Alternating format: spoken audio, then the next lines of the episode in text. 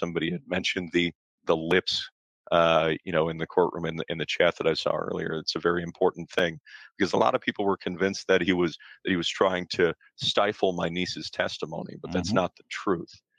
I was sitting in the courtroom at the time, and my niece kept mouthing to him. She kept trying to speak to him directly, like just mouthing words, not vocalizing. So in between questions, during those silences, she's trying to speak to him. When she walked up and sat down, the first thing she did was try to communicate to him directly at the defendant's table. And through that, my brother had nudged and tried to get his attorneys to say something about it, to make it stop during the testimony. I'm going to explain all this. Nobody was saying anything to her about it. It was a problem. As it turns out, then he was doing a dad reaction, and said, "Please stop mouthing at me. Still your lips. Just stop doing that." He didn't try to interfere with the testimony. Clearly, she was able to say whatever she wanted on the stand. That's not how this worked at all. So for anybody who doesn't know or what we're talking about right now, what the context to that is, we're going to get into it in the context of this stream.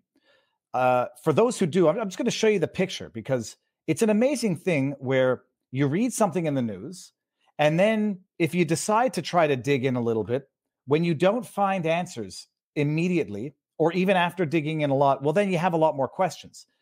This is the image, the infamous image of Zachariah Anderson at the trial, allegedly intimidating one of the witnesses during his murder trial, the witness being his 14-year-old daughter at the time 14-year-old daughter. This picture, "Close your lips when you're testifying," was suggested by everybody. Everywhere that I saw was suggested as being the defendant in real time intimidating his daughter into shutting up during the testimony that they said incriminated her father.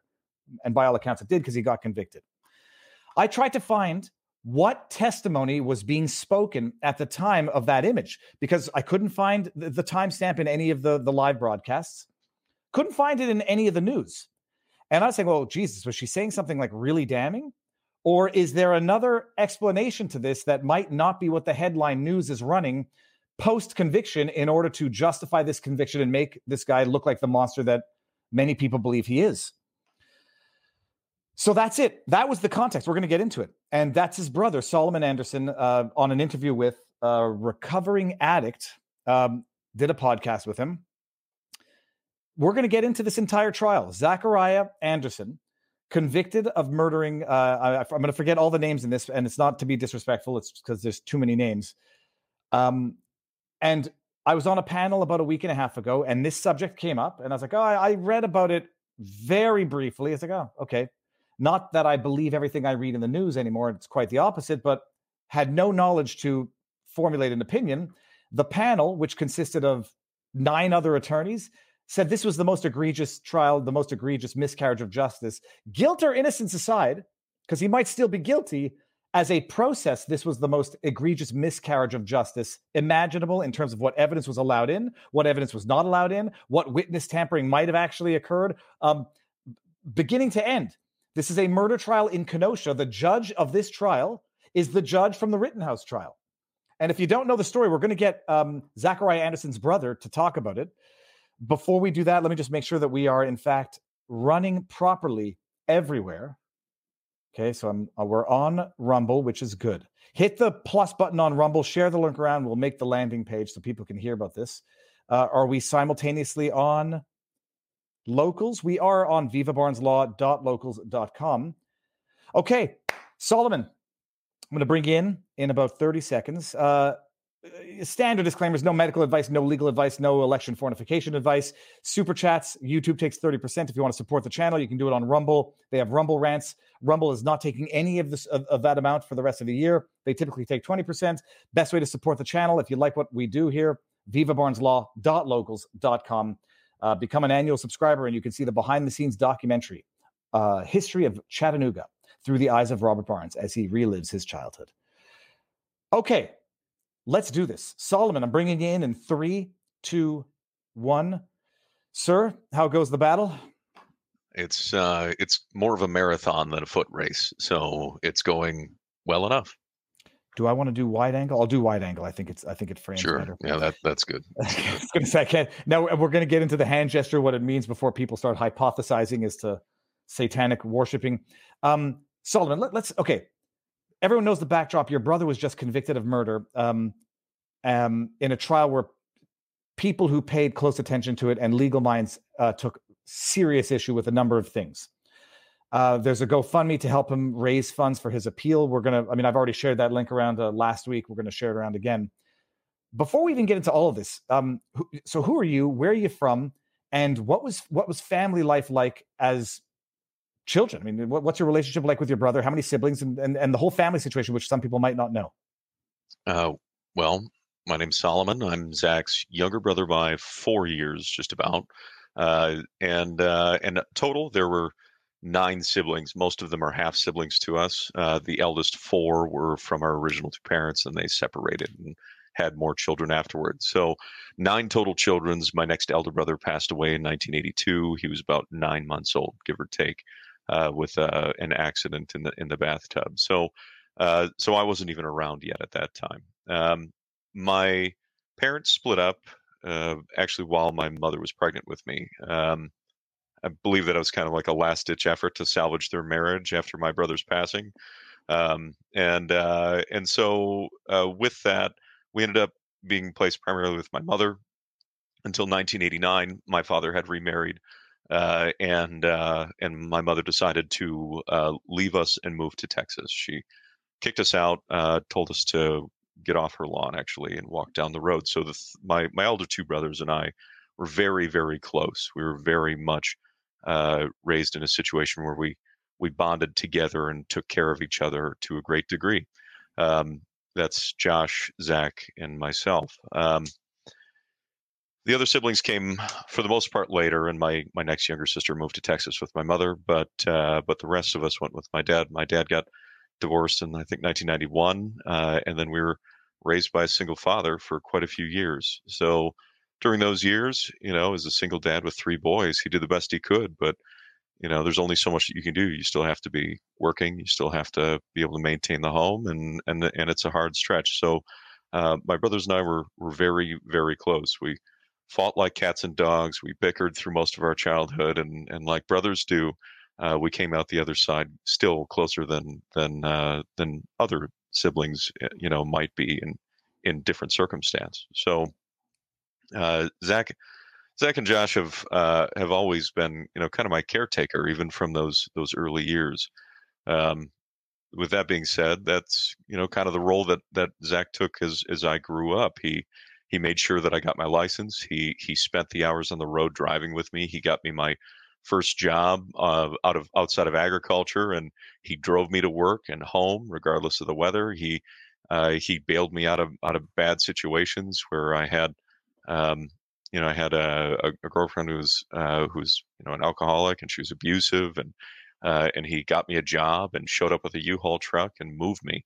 He was always my parachute when I needed it. He was always there for me, and that's a big part of why I continue to fight. How old are you, and how old is Zach? So I'm currently 39, and he turns 43 in July. Okay, and I had another question. It's going to be a silly question. I presume there was a religious element in your family, Zachariah, Solomon, Joshua. Yeah. I don't know much about the Bible, but I know that. Yeah, you didn't even hear our middle names. It's Joshua, Daniel, Zachariah, Joseph, Aaron, Elijah, Solomon, Moses. Right, so it's very heavy. She started with the Old Testament. My mother was raised very Catholic, very much so Catholic. My grandmother was a staunch Roman Catholic, and so she started with the Old Testament, and for the most part, we're named in some sort of religious nod or some respect to the Bible and that piece of our family history. All right, now what we're going to do before we get into the actual trial stuff, we're going to move.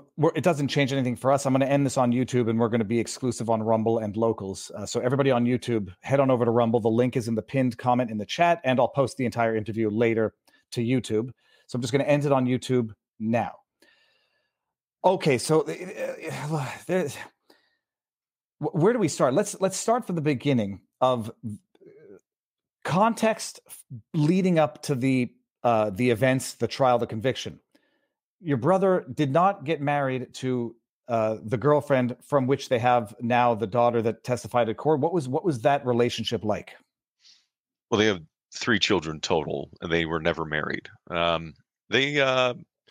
They started out very well. I think that they started out in a very good way. Then Olivia came along.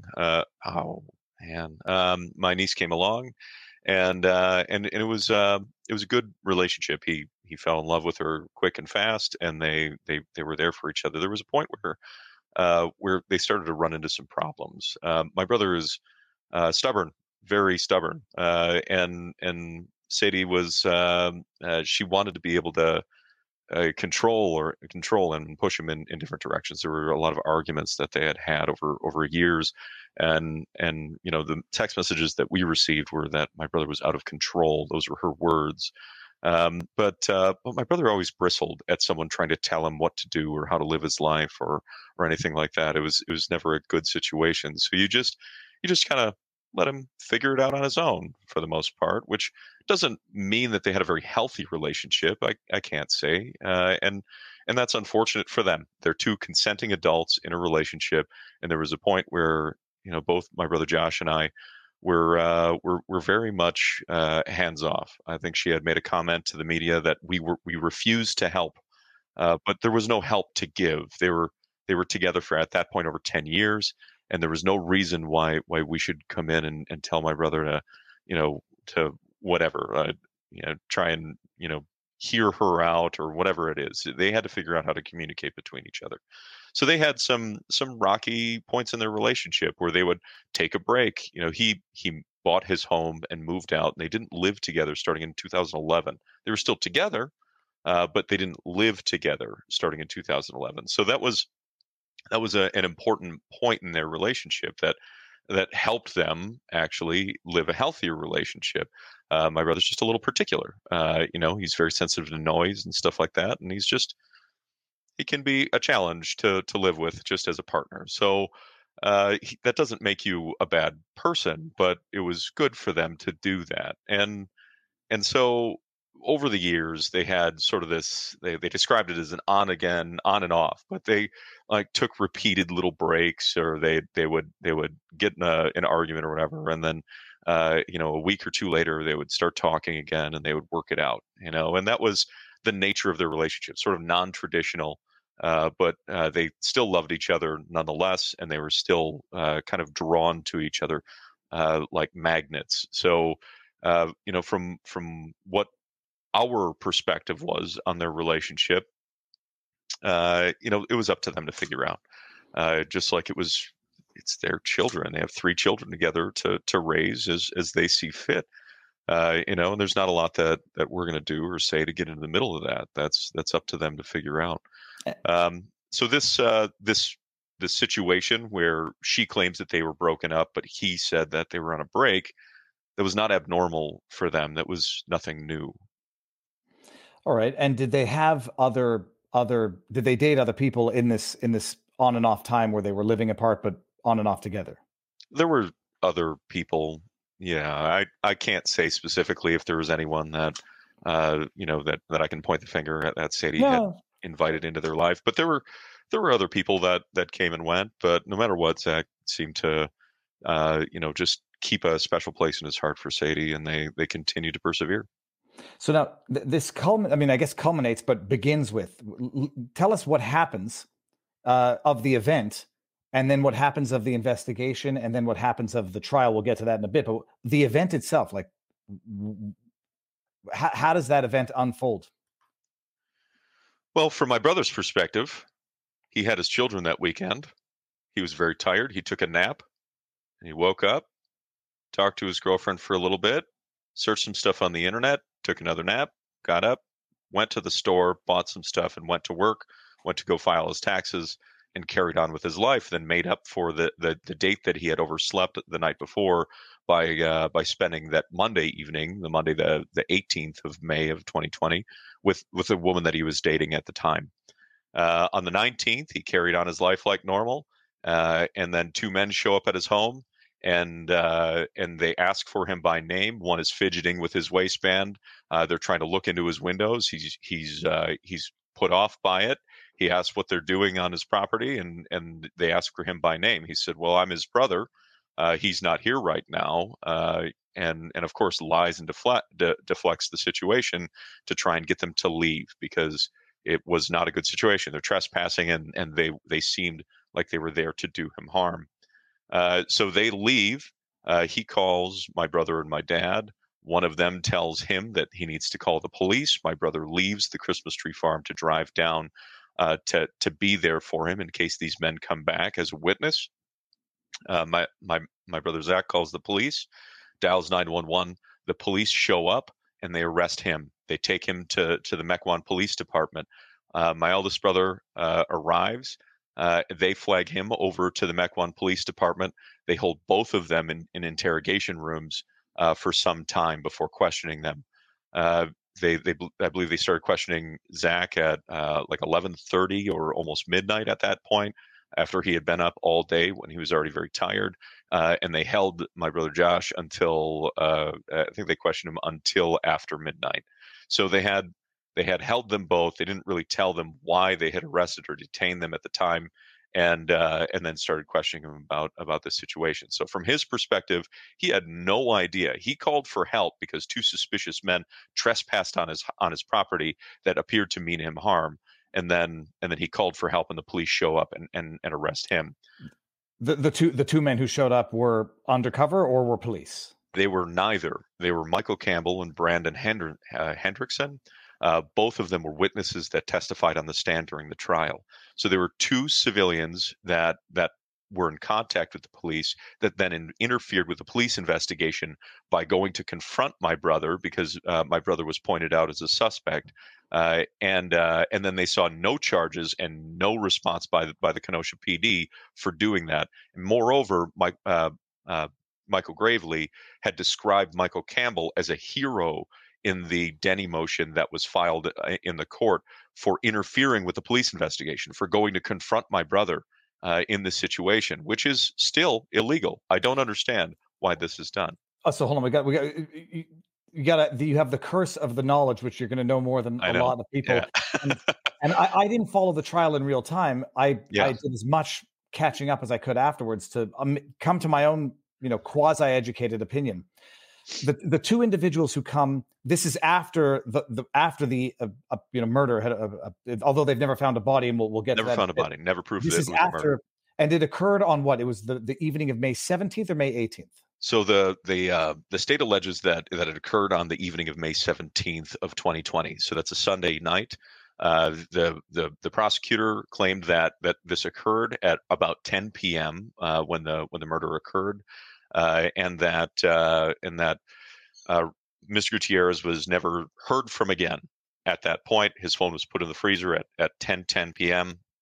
And then there was an orientation change end at like 10:45, 10:44 or something like that. And then Gutierrez's phone is silent and not touched until it was discovered in the freezer at the 21st or 24th of May, which is well after my brother was arrested by Gutierrez's mother when she was cleaning out the apartment.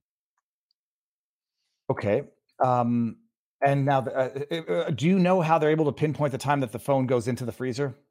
Only because it was discovered in the freezer, and they saw that the orientation change happened at 10:10. When they downloaded the information off of the cell phone, it tracks all of the orientation changes, text messages, and other events that the phone experiences. Orientation, as in the phone's location or the angle of the phone? Angle of the phone, landscape to portrait. Okay. Orientation change, 10:10, the evening of the 17th of May, 2020. This is like right after COVID hits, which is going to be relevant, I think, in a second. Yeah. So 3 days go by, 2 or 3 days. 2 days, The individuals who come to see your brother, they know what happened. whether or not your brother does depends on, you know, who you believe in this, but they presumably are there because they know something happened and they've come to contact or to interrogate your brother. Known to the police? Did the police know that they were doing that? No.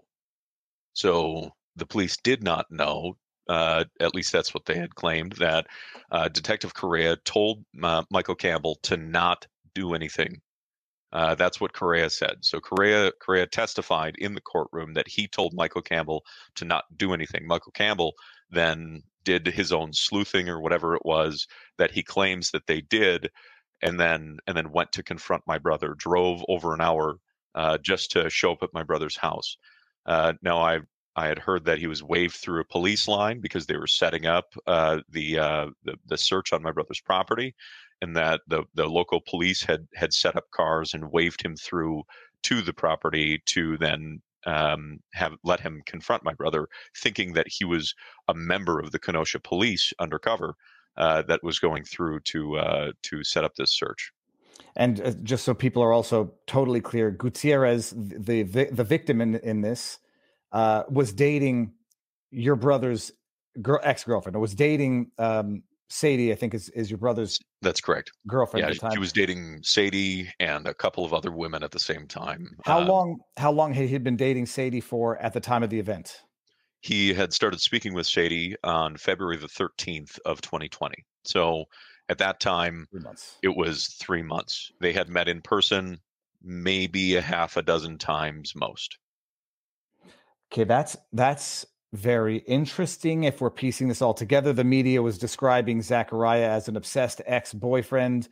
This was not to qualify it or anything, but not a serious relationship in that they had only met each other, from what you're saying, a half dozen times or so. Give or take, yeah, because there was issues with both of them having children, them not being comfortable bringing each other around each other's children at that time. And so there was some scheduling issues. COVID hit. There was a bunch of other problems that sort of ran this into a compact set of issues that they only testified that they really had only met like in person. I think it was about a half dozen times. Well, what I say is interesting about this, and now I'm learning a few things as the details are filled in, but this, you know, when it comes to the stalking charges that your brother was also convicted on, and him asking his daughter, your niece, to put a camera in a vent to, you know, spy and stalk.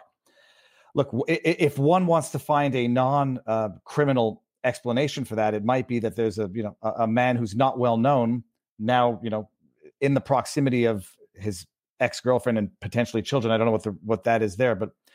So that's interesting, and that this was not a long-term established relationship that was going places, you know, potentially leading to, you know, whatever. This was a new and very young relationship, if it could even be called that. Right.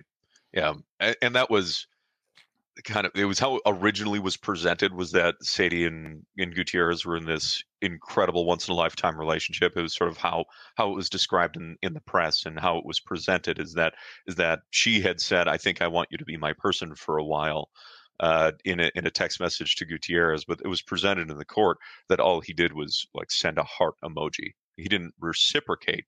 He was just like, it's the equivalent of a fist bump. Mm-hmm. Like, yep, thanks for sharing. Or I like that you shared that with me, sort of a statement, and which was odd to us as a family seeing that for the first time, you know, because, you know, if she felt a special connection to him, I'm not disparaging their emotions. Hopefully she was going to find some sort of connection with someone, because it seemed like it was inevitable that her relationship with my brother was coming to an end after a dozen years. And it was unfortunate, but it was a necessary thing. They had a family court date set already. They were going to court to argue for custodial placement of the children. My brother was gathering information to be able to take it to family court to then get as much time as he could with the kids. There was a family issue, you know, that started right around my niece's birthday that they spent almost every day together. So there were some issues with Sadie's testimony and the fact that she said that he was not welcome in her home and that he, you know, that she was afraid of him. Well, that's not the case. They spent almost every single day together from roughly the end of April through the beginning of May. And that's just the reality of the situation that we as a family got to see, you know, and we we were frustrated to see that it was misrepresented to such a gross degree. You know, my brother did his laundry at Sadie's house during this break that they had. Like, he would take his laundry over there and do it. He was welcome in the home. It was not uncommon for him to be over there to pick up the kids. That was this was a complete misrepresentation of the reality of their relationship. And I can't say that they had a healthy exchange the entire time during those, you know, those couple of months. It was clear that they had arguments over the phone. As one of the detectives or one of the police officers testified to, most of the recordings that my brother had on his computer were the arguments between a man and a woman, primarily about the children, right? And this was an important thing to note when discussing these stalking charges that they claim that my brother was invited over to the house. She asked him why he didn't spend the night one night. She invited him over for Panda Express. She texted him, "Good night, XOXO, you know, Z Bear." This doesn't make sense. Well, let me ask the obvious question that I think some people might be asking. The stalking conviction, was it on Sadie or was it on Gutierrez? Both. Okay. And let me, I should also just, we'll lay out some facts right away for everybody who's watching that might not be familiar with this. There's no body. There's no murder weapon. There's no definitive type of murder weapon. They said at one point blunt force, like a baseball bat, then changed that to a sharp object. No body, no video recording. The event occurs on May 17th. So what you're saying is they met maybe a half dozen times. This was not a long-term relationship. It wasn't like, if you're trying to explain the obsessed ex-boyfriend flipping out, maybe that narrative doesn't have all the pieces to that puzzle that you'd need. Some people are asking, do I understand that he was recording Gutierrez with Sadie with his phone? That never happened. What was the, I might be getting ahead of the chronology here, but his daughter, your niece, testified that Zachariah had asked her to go record or put a camera in events to record. It was either Sadie or the two of them together. So there were some issues with that testimony. The living room is on the opposite side of the house from where she claimed the car was parked. So it was on literally the opposite side of the house. You'd have to have x-ray vision to see him walk up to the air conditioning unit and to place the phone in the vents, the little fans on the side of the air conditioning unit, to try and listen through that thin veil, right, through the AC unit's expansion on either side, to what was being said inside of the home. So I'm not sure exactly what she was talking about. It wouldn't be possible to have seen that situation. So there's issues with the factual basis of this testimony. Okay. Moreover, the video footage that they played was the sounds of footsteps in the night through the dark, and then what appeared to be some sort of blue lit window. And then Sadie said, "That's my window." But there's no definitive proof that that was her window. It was a window in the night. And there's no footage of her and Gutierrez. There's no footage of him peeping in. None of that exists. It's not there. Okay. It's incredible juxtaposition from what is reported versus what, what might've been evidence in reality. Okay. May 17, the event occurs. They know the phone was last moved to 1010. It's in a freezer. Your brother is only confronted for the first time 2 days later by the two individuals who, how are they related to Gutierrez? Michael Campbell and Brandon Hendrickson are both friends of Rosalia Gutierrez. So they had known what had happened, and they had been in touch with the police, and they come, notwithstanding apparent police orders, to talk to Zachariah. Your brother says, does he know who they are? No idea who they are. So he sees two people that he does not know who they are, and then he calls the police. That's correct. There's evidence that he calls the police. Yes, there's a 911 call. What did he say during that 911 call? We don't have the recording, and we need his consent to get it from the Mequon PD. But to my understanding, he reported that there were two men that showed up at his house questioning him about a missing person, and they were threatening him, and he was seeking some sort of protection or some intervention because he didn't know what was going on. And when you say you don't have that, your brother has that, the defense has that recording, correct? I would assume that it would be part of the discovery, but okay. They never played it during the trial, and I'm only paraphrasing what I was told was said. Okay, that's interesting. I'd be curious to know why they didn't play it, if what was said on it would have been exculpatory, but also if he had done what he's convicted of having done, would he be calling the cops first thing? Right. Which we know that he did, but we don't know what he said during that call definitively. So then he gets taken into custody. He and your older brother are, what do they call it? Not deposed, but interrogated. They're interrogated. For how long? 6 hours on Zach. Wow. And 6 or 7 hours, Zach was in Mequon PD, and Josh was there for almost 5, give or take.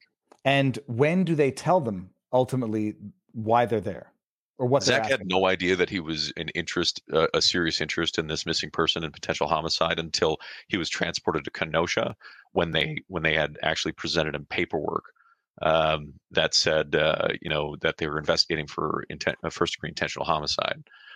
So he had no idea that this guy had gone missing and that they thought that he had been murdered. He had absolutely no idea. Like, it was a man that my brother had never met, and he had only looked him up, on the internet. Had never met him in person, nothing like that. Had seen him, to his statement that he had gone to Sadie's home in the early morning hours of the 25th. I'd seen him once, and that was it. Before we get into the arrest, and then, and I'm going to ask some questions about what you know of the investigation leading up to the arrest. If I may ask the indiscreet question, your brother had, for anybody who wants to, go by character assassination or character judgment, your brother had a criminal record for nonviolent drug possession, what was his criminal record about? He was pulled over in South Dakota transporting 20 pounds of marijuana. I don't remember the exact poundage, but of criminal possession of 10 or more pounds of marijuana that he was driving back to I don't know, Illinois or Michigan, wherever it was. I don't really know where he was taking it back to, but he was transporting it from the West Coast over to one of the Midwest states that he had a connection to. How long ago was that?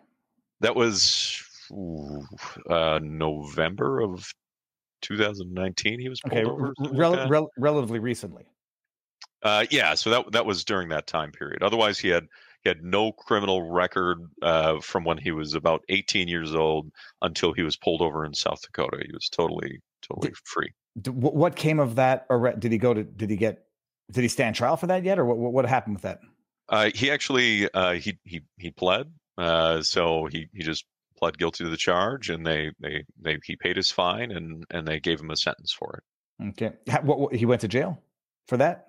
He was already in jail. The court proceedings ended up finishing after he was already arrested for the stalking charge. Okay. I think I understand that. All right. No violent charges or no violent convictions in his past, for whatever that's worth. No. And now during the trial, I know that drug production or growing drugs came up. He was also growing marijuana on his property at this time? That's what they had presented in the courtroom. Now, my brother had started an LLC specifically to set up a CBD company. He was interested in setting up a CBD company, so I'm not sure exactly, what he was doing behind the scenes to do that. But he had already established an LLC to handle that, and he was setting up, and he had a connection, I think, in Michigan, that he was working out how to set that up and how to grow legal.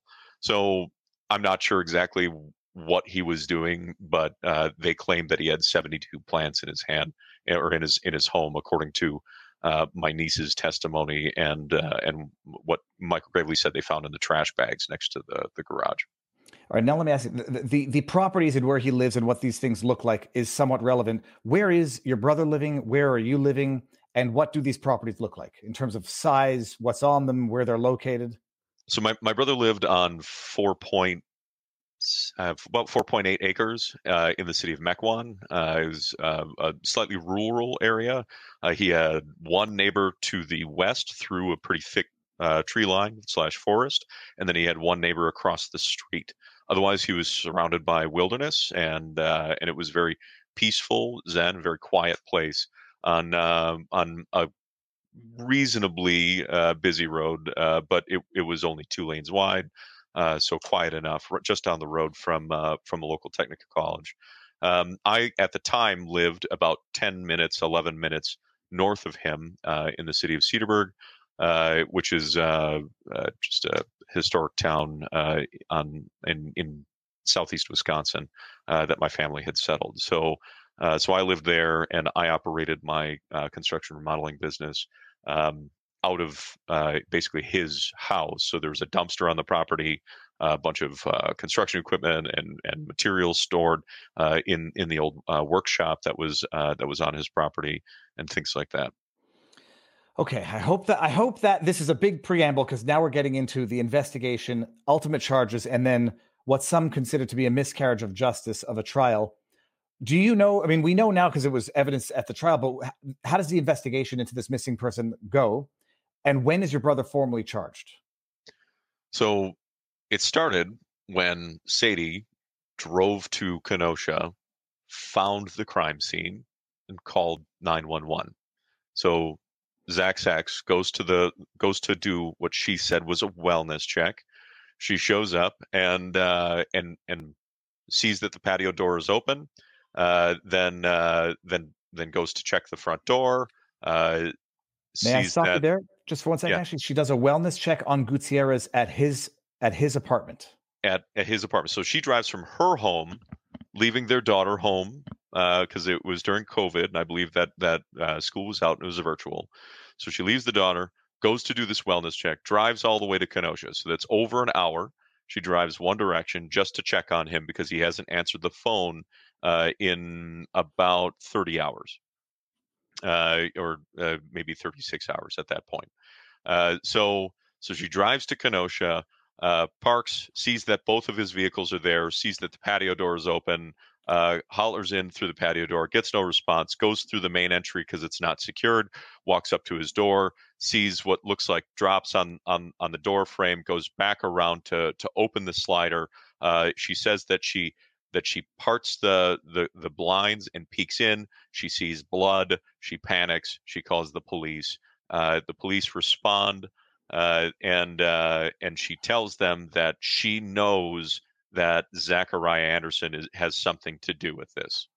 So that's what she tells the police. She just unequivocally, she knows it was him for whatever reason, because at that point, she had been spinning up a narrative with her best friend, Rebecca Jekyll, that Zach was stalking her because she felt like he was following her around and doing things. All right.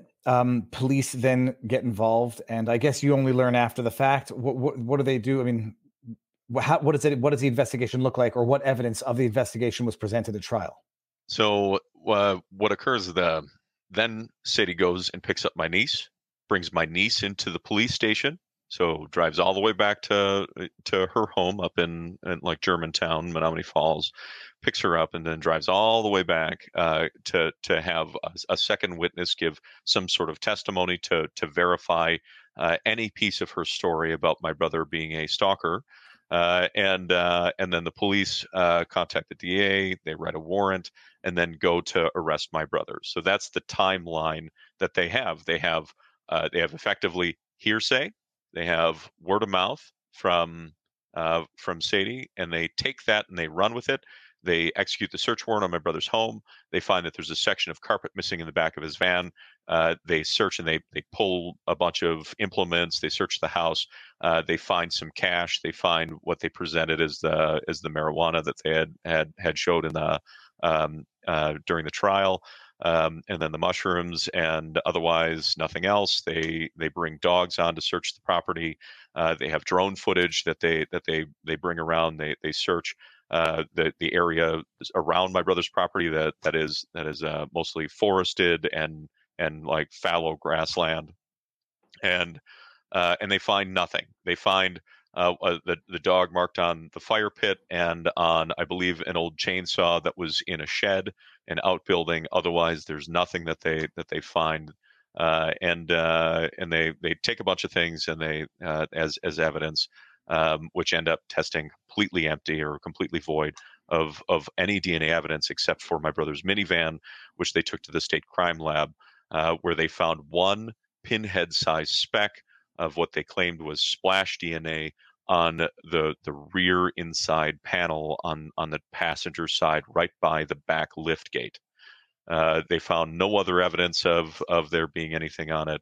And I'm not even sure that the experts swabbed like the handle of the lift gate or any fingerprints on the lift gate for any of Gutierrez's DNA, because if he had dumped the body in the back of the van, he would have then handled the back hatch and done things like that. They claimed that when he set the body down, that a splash of DNA got on that side panel. Now there's reddish brown substance, this similar substance, a similar appearing substance. It looks similar to blood on the opposite rear panel, like over the back wheel well, on the floorboard right next to the driver's side sliding door, on the visor on the driver's seat, and I believe on the steering wheel as well. None of those locations tested positive for blood, not a single one. They didn't find any evidence of DNA. There was just missing carpet. When they luminoled the back of it, there was no evidence of blood. There was no evidence of a bleach cleanup of blood. Nothing like that ever lit up with luminol. We're going to have to break down a lot of that here, because we're going to get to the carpet. We're going to get to that speck, which I'll ask in advance just before we forget later on, but I won't forget. It tested positive for DNA, not blood, of an unspecified male, correct? Lisa Treffinger, I just clipped this earlier today. Lisa Treffinger said that it was a single source male DNA, and she claimed that it tested positive for Rosalia Gutierrez. Those were her words. She didn't say, to what degree of certainty. None of the other information came out. She just said that it tested positive for Rosalia Gutierrez, and they moved on. That was an interesting statement. They then tried to quantify that they could not differentiate between blood or any other type of evidence because the specimen was so small that they could not verify the source or the type of source that the DNA evidence was. They went on to have other experts come on and also say that it was too small to say definitively, scientifically, that it was blood. It was very important, though they tried to draw a logical conclusion, and what they said was that the quality of the DNA evidence was indicative of blood. That was what somebody else said, but they could not say definitively or scientifically that it was indeed blood. It's a very important distinction because the prosecutor claims that it is blood repeatedly. They had a third person from the Wisconsin State Crime Lab also say that there was no evidence of blood in my brother's van. Those are very important statements that have been made by two other crime lab witnesses. So help me understand this, Solomon. How small is this speck? So think of the tip of a Sharpie. Yeah. Right. If you were to look at the photograph, there are still frames. If you find the photograph, there's an arrow on a little Post-it note, and the line on that is the tip of a Sharpie of the arrow. Okay, the size of the speck is smaller than the tip of the Sharpie. It is the size of the head of a pin. Okay, and this I'm not trying to be skeptical for the sake of being skeptical. I am just asking myself the question: how did they find? How did they find that speck? This was in the back of the car. That's correct. How do you find a needle, the head of a needle, in the back of a van?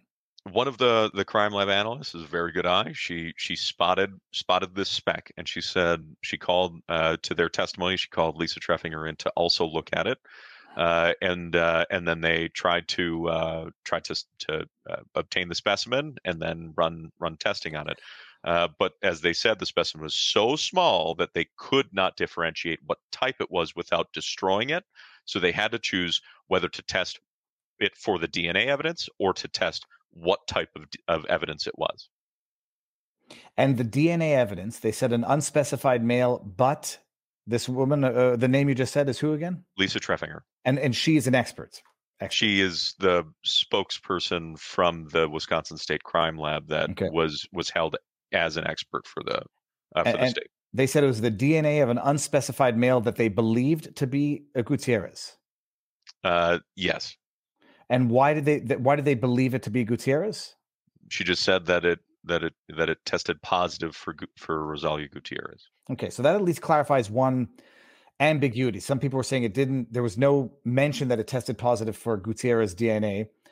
They were saying it was just an unspecified male. They couldn't say which. So she says unspecified male, but Gutierrez. Why then would they say it was an unspecified male if they could specify them? It's the verbiage is single source male.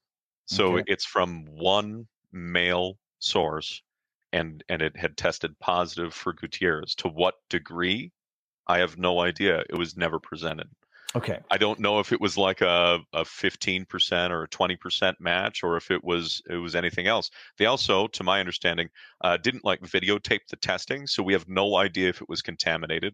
We also have police officers that were on the scene that were previously on the crime scene in Kenosha that drove all the way up and processed and looked at the van. So there's possibility of cross contamination, and we also have the possibility that it's epithelial touch DNA that has been spread secondhand from Sadie herself, who was at Rosalia Gutierrez's apartment on the night of the 16th, and then was dropping off the children whom were in the van on the 16th and the 17th. During that time period. So we have more than one potential issue with that DNA evidence being there. It could absolutely be a touch DNA that was just coincidentally also on this speck of reddish substance, which matched the other reddish substance in the back of the van. These are all realistic possibilities, real things that can happen with DNA. And I don't think that DNA evidence was really described in how touch DNA can be spread and really the testing of it. And I don't think the district attorney did it properly in presenting the DNA evidence. He almost pseudo-inserted himself as an expert by asking her different types of DNA evidence. Like he knew all of the types of DNA evidence. It was sort of an odd presentation. Again, I'm going to preface this question by saying that when there's a wrongful conviction, it's not just that there's a wrongful conviction of an innocent person. It necessarily means that the guilty party is still out there and will get away with the crime. And so there is a double aspect. To the extent there's family, there's even more than a double victim to a wrongful conviction. Yeah. And now I'm thinking, just, you know, the crime scene was described as very violent, different types of blood, like splatter and splatter, drip, spray. So very violent, like, you know, something out of Dexter. And I'm not saying that to be glib. It's like different types of the way blood comes out. Like if you've been hit, spit, air, breathe. A violent scene to the extent that a cleanup would be presumably equally messy, if not messier, but at the very least messy. And if one is thinking cynically or skeptically or critically, it would be even weirder that would be the only speck that one would find in the back of the pickup minivan crime scene.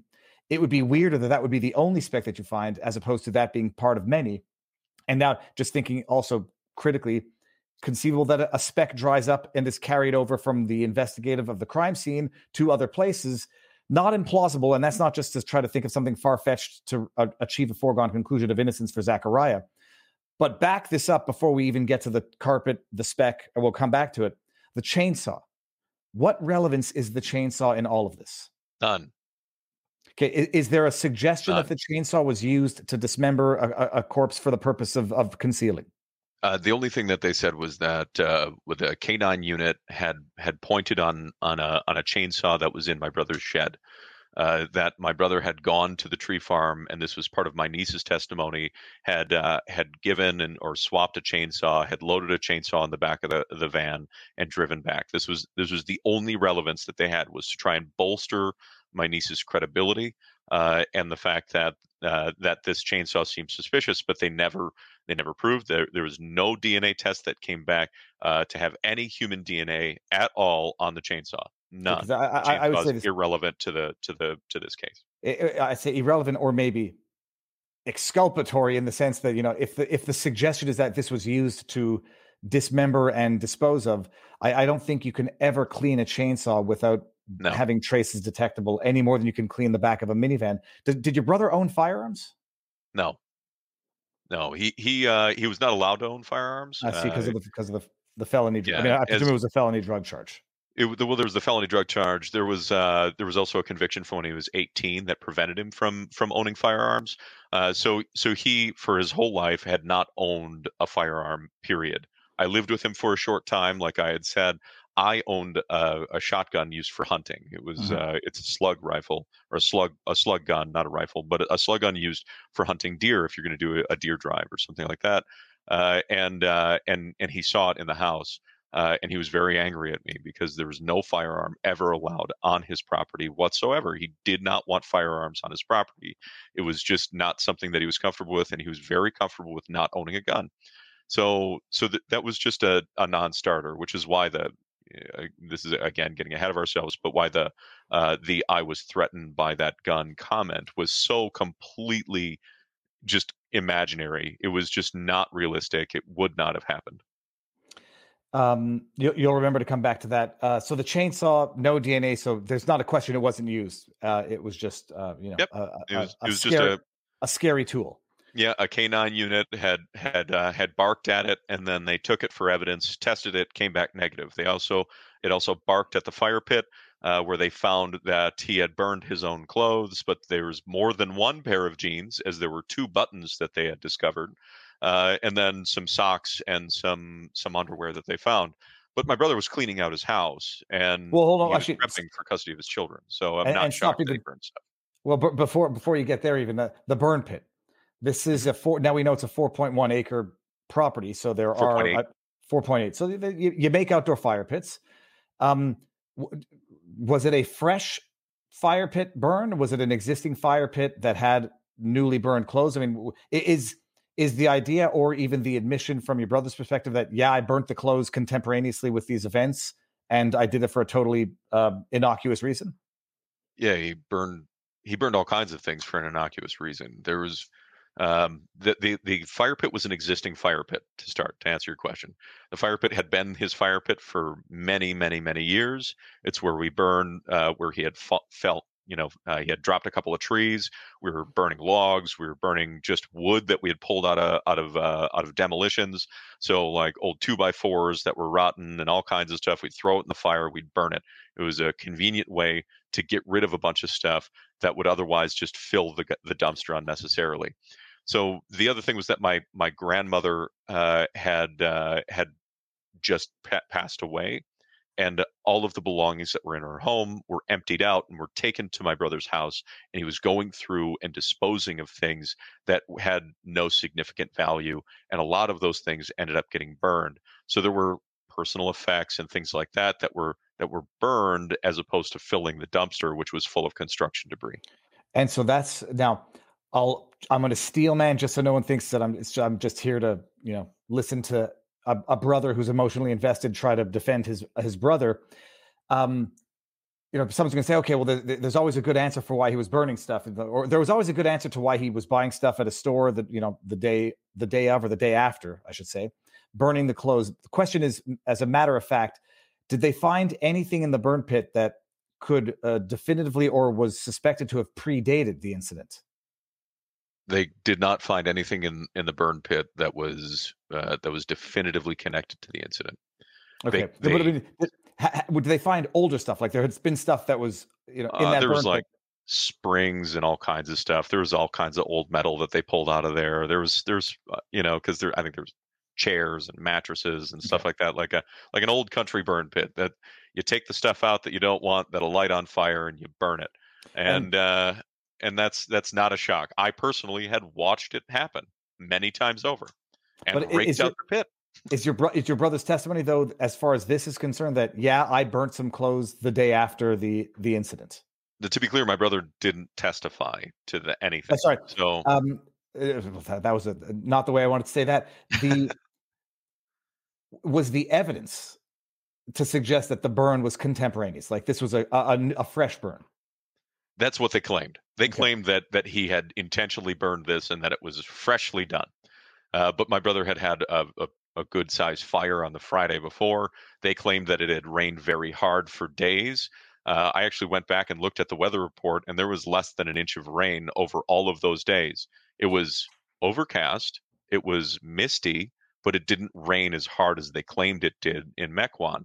So the fact that they claim that there was this smoldering pit, well, you can burn on an overcast or misty day. That's not a big deal. And there was debris and wood and all kinds of stuff to get rid of. So am I shocked that he had burned? No. Was it on fire when they got there? Well, no, they said that it was smoldering. And to my understanding was that there were hot coals that they found inside the fire pit. Not that this was a raging fire when they showed up. It was that there was some smoldering ashes inside the fire pit. And if you've ever had a country fire and you've burned big logs, it gets a skin of ash over the top, but the core of it is still warm unless you get a torrential downpour. So the fact that they had to call the fire department out to hose down the fire pit didn't shock me because he has good-sized fires when he has a fire. So their evidence as to the clothing having been burnt freshly in the pit was two buttons from what they determined were jeans. Two buttons from what they determined were Levi's. There was an elastic band from some underpants and a partially burned sock.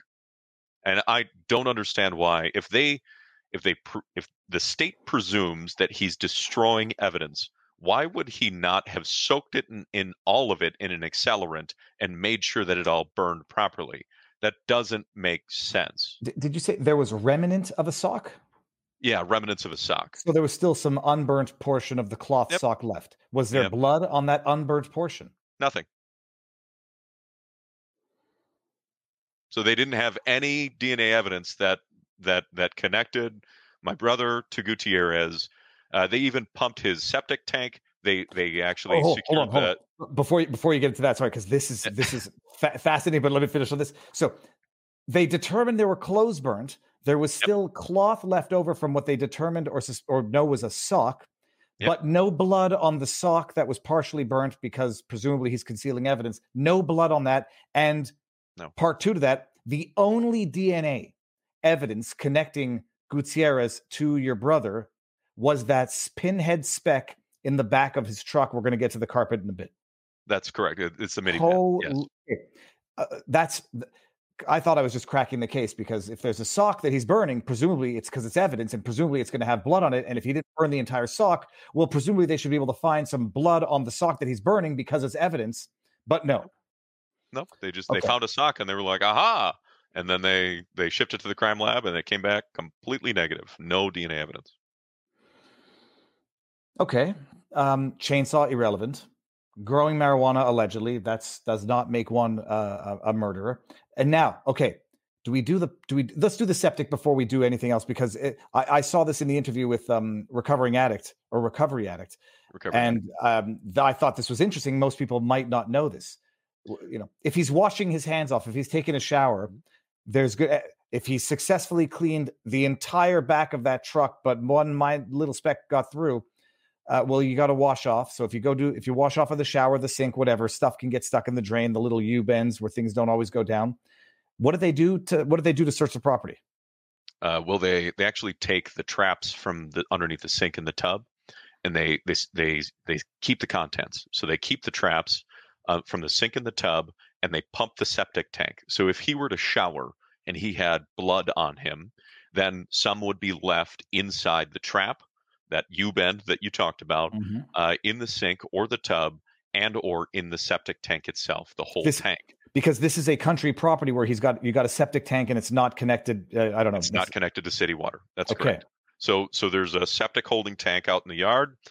They bring a truck. They pump the whole tank. They take this evidence. They test it looking for Gutierrez's DNA and it came back completely negative. So there's no other evidence, none.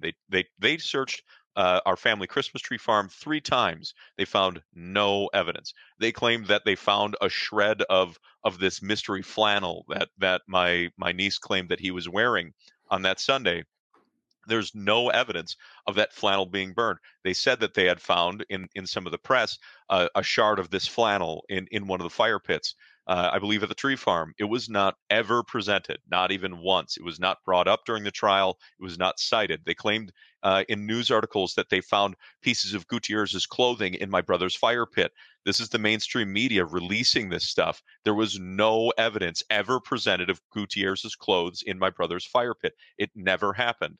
They also claimed that the speck was definitively blood in the back of my brother's van, that there was blood in the back of the van. There was no evidence ever verified, none, that there was blood in the back of the van. They never presented this stuff. And then the DA, Gravely's office, has a PR person that then spreads lies and misinformation to the mainstream media that it gets disseminated through the local population and potentially taints jurors into believing that this man is guilty before he sees trial, years before he sees trial. It's a problem. Well, no, it's a problem because I consider myself to be cynical and reasonably intelligent, and I had heard this stuff. And it's not that I took it for granted. It's that, you know, this I was not following this case the way we followed Rittenhouse, so it was not the one that I was dissecting with, sure, you know, judicial scrutiny.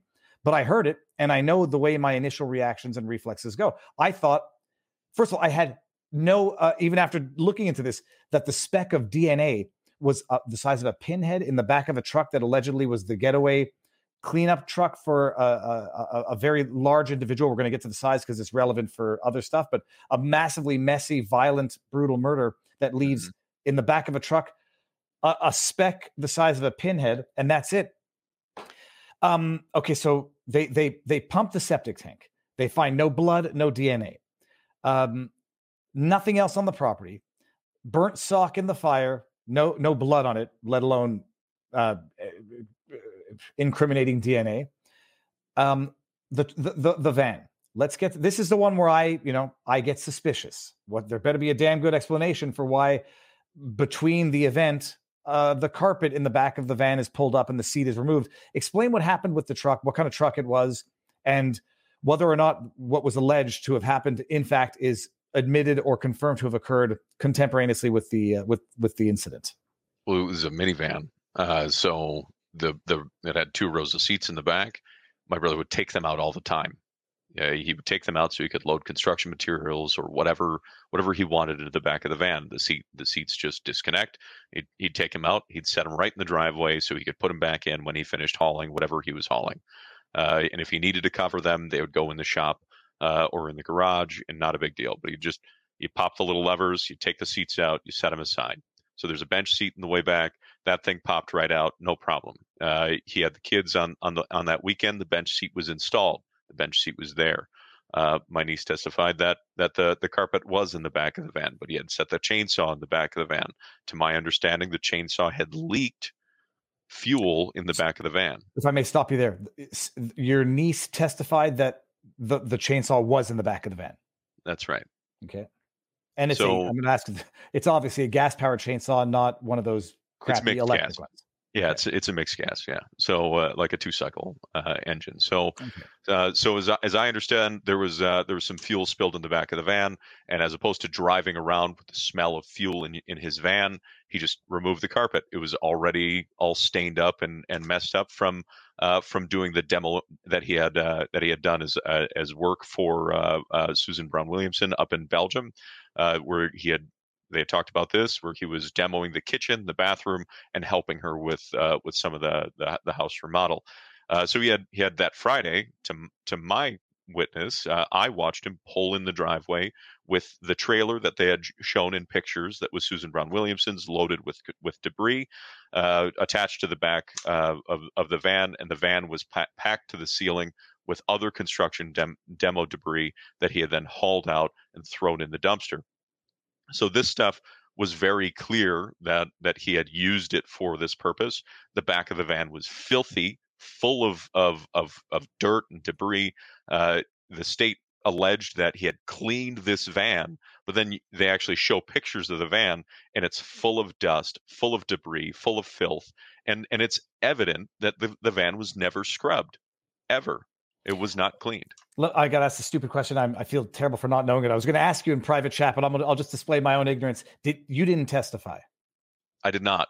So when you say, just to ask the obvious question, as far as you understand, was there any evidence adduced in defense or perhaps inadvertently in prosecution that the chainsaw leaked gasoline onto the carpet, or is that something totally extraneous to the trial?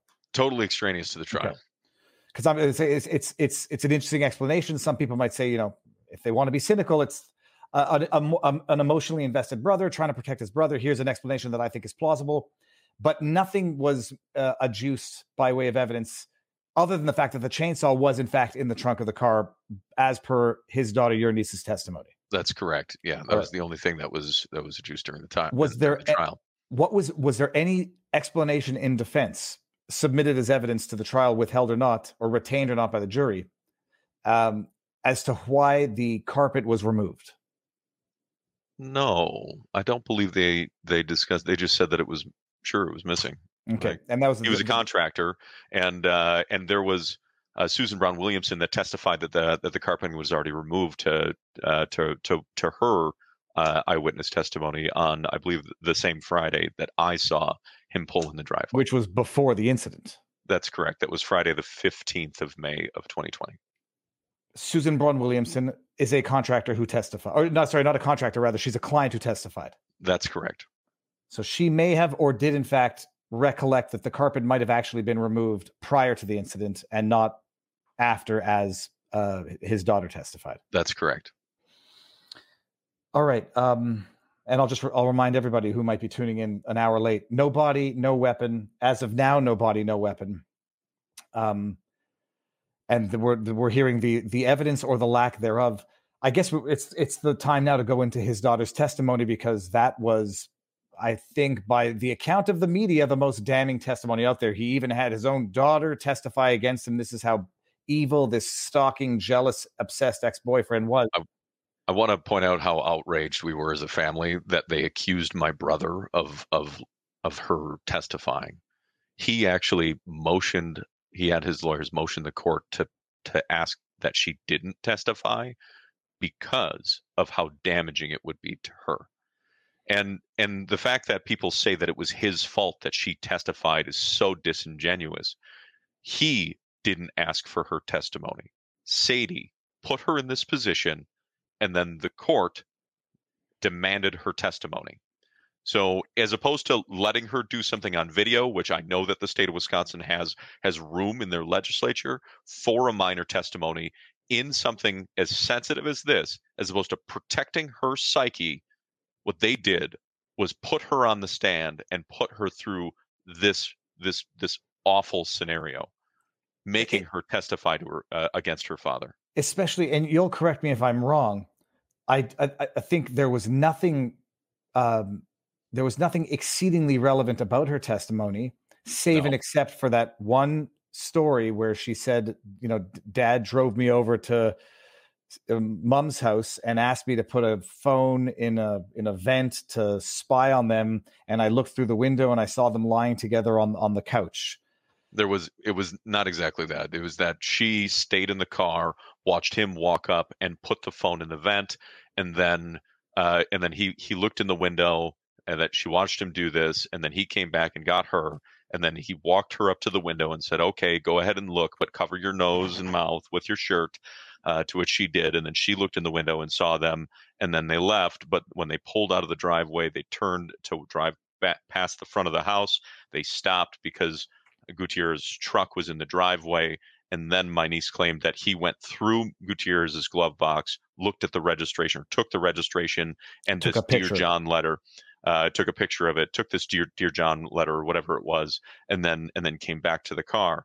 Oddly enough, they presented later in the court case that he had looked up a way to search a Colorado license plate, a free license plate search. Mm-hmm. So again, that doesn't make sense for someone that looked at the title.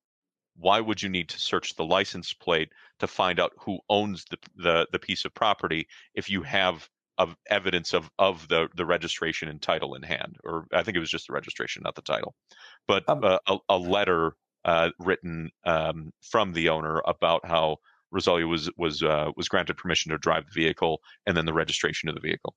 Now, I'm reluctant to ask this question because I don't want anyone perceiving it as like looking to victim blame, and there's no but to that. I'm going to ask it anyhow.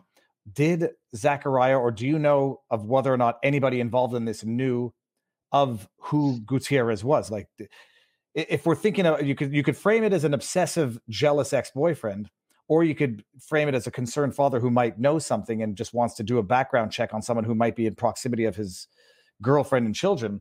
Did Zachariah, to your knowledge, know anything of Gutierrez's past, present, and history?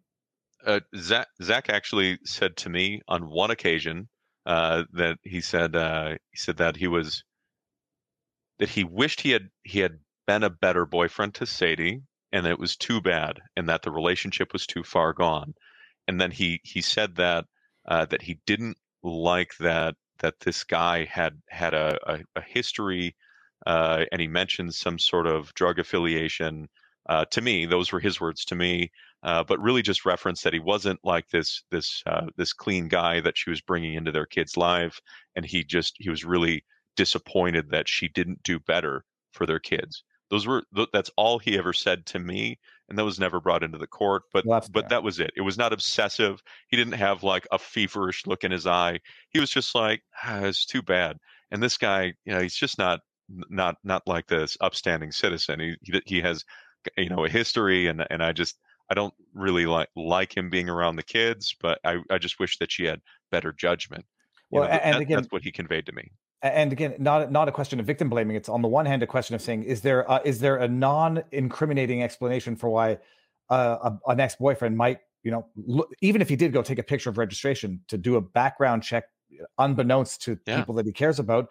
And flip side, if you're looking for alternative explanations and places to investigate that I'm not sure the Kenosha did, might there be other players who might more plausibly be potentially related to this than your brother? Okay, what am I? So now,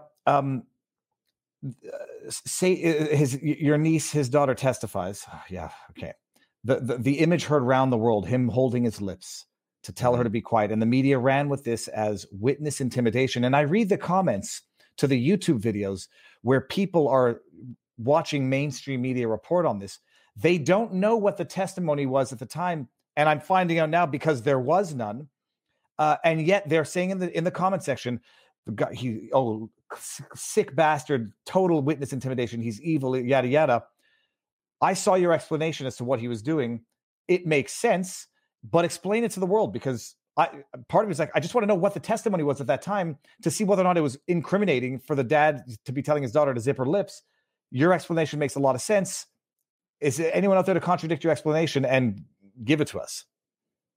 I mean, I don't think there is a contradiction. They wanted to try and spin it that it was intimidation, and absolutely intimidation, but it was just a father trying to father his daughter.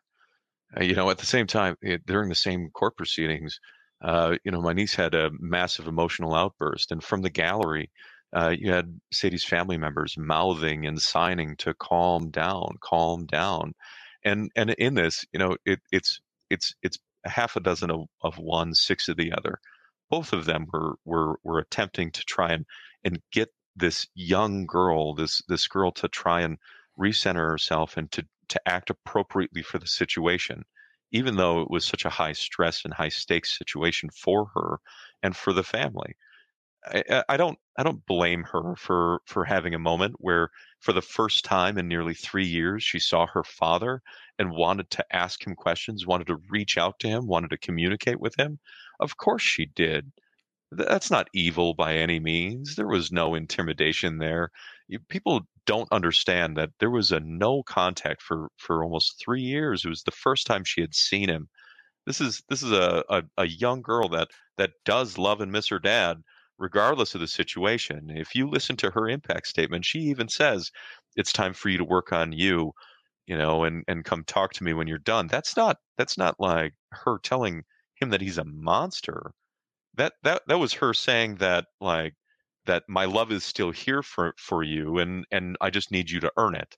Those are very different to what the state wanted to sell the public as to what the nature of the relationship was. And it's unfortunate that the media took that and ran with it, and misrepresented it. Did he do the right thing? no, doing this was not the right thing to do in the moment. And I admonished him about it afterwards. I said, what are you doing? That was so stupid. You knew all the cameras were on you. He's like, she's my daughter, Saul.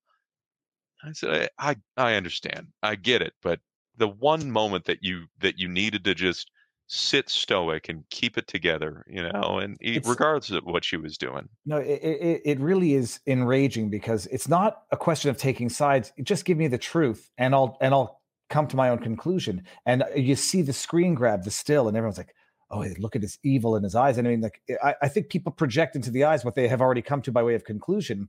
And I didn't get there. I just show me the facts. And now that I know, just so everybody appreciates, it wasn't him telling her to shut up while she was testifying. No. She was mouthing to him while on the set. It's like, I don't know what she was saying, but trying to communicate with him. And he's like, stop.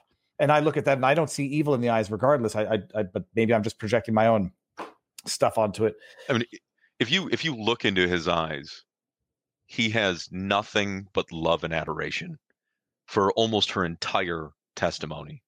She's sitting on the stand and his eyes are alight and aglow, and he's just happy to see his daughter for the first time in almost 3 years. I mean, it's 33 months at that point.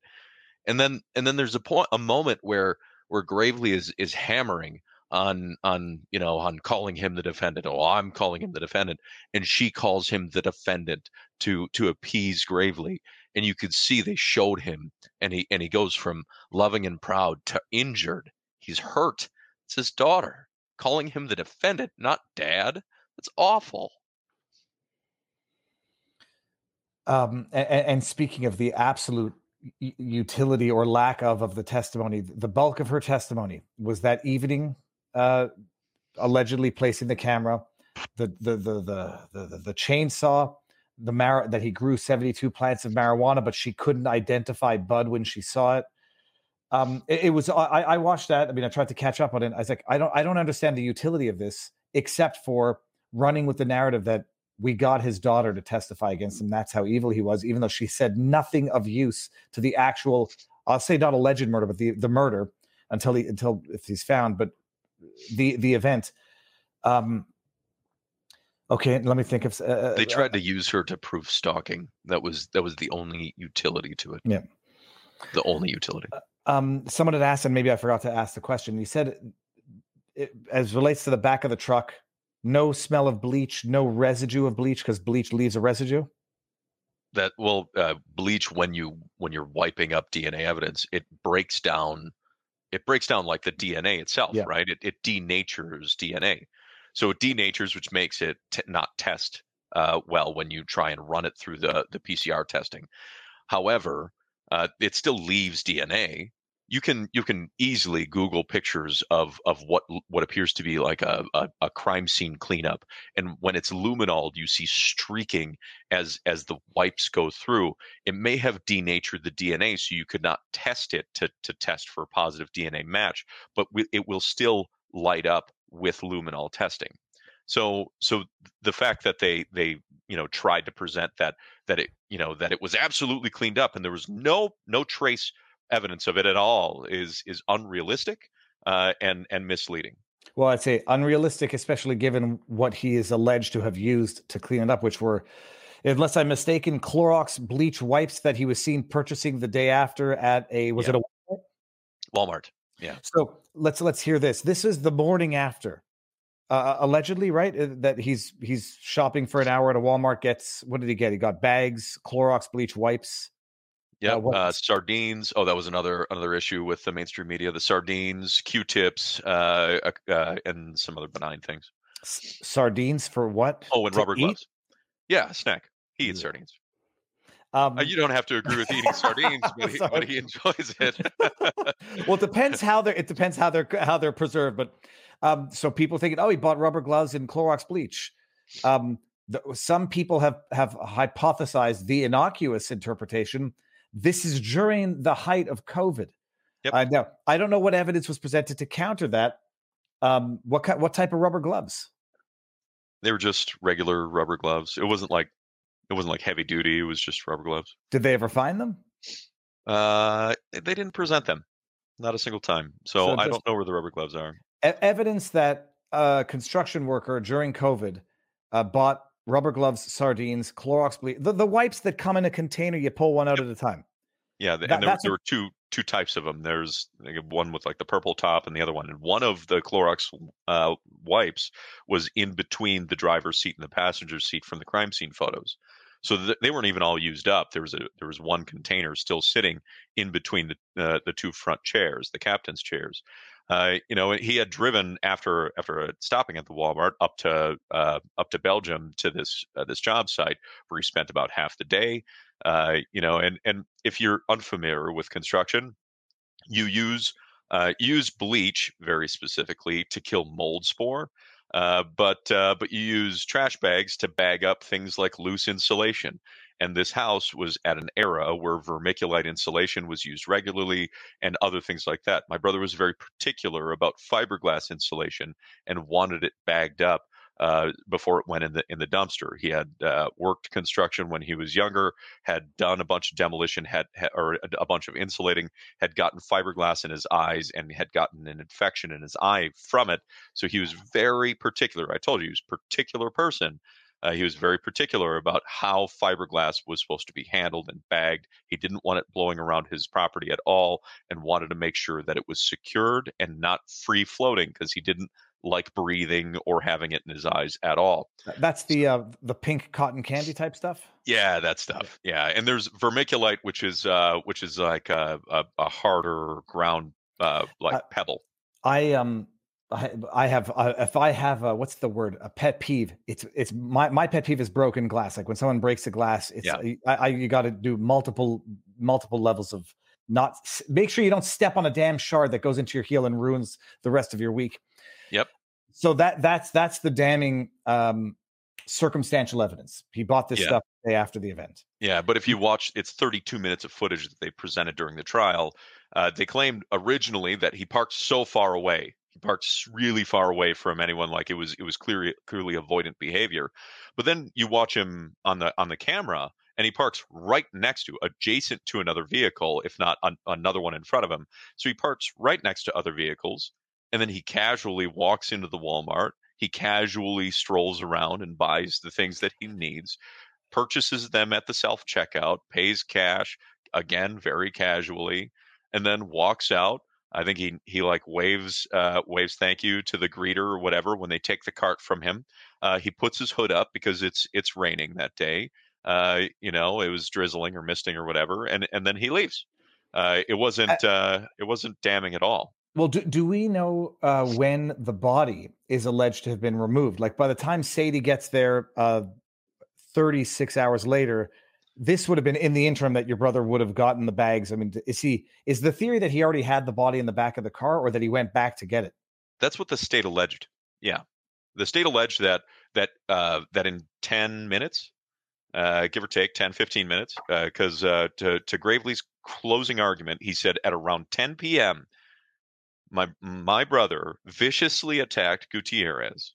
Okay, so at around 10 p.m., he blitzes him at the door. He bashes his head in. He finishes him with a knife. Then he pulls the body over and he puts him on the carpet and then rolls it all up.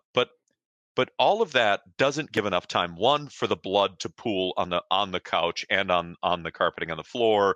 It doesn't give a realistic amount of time to wrap him up like it's a cigarette, right? Like try and totally wrap the body up into a tube and shoulder him, lift about 300 pounds onto your shoulder, walk it out to your minivan, set the body down in the minivan, and only get this one splash and what they presumed was a little bit of mess on the carpeting, and then go in and get the phone and put it in the freezer, and then drive back to Mequon, which if you took the freeway on time, I believe that it was an hour and 7 or hour and 9 minutes, that gave him somewhere between minutes and seconds to make it back to his home in Mequon between 10:10 and the 11:19 p.m. when he texted his girlfriend and called her apologizing for sleeping too long.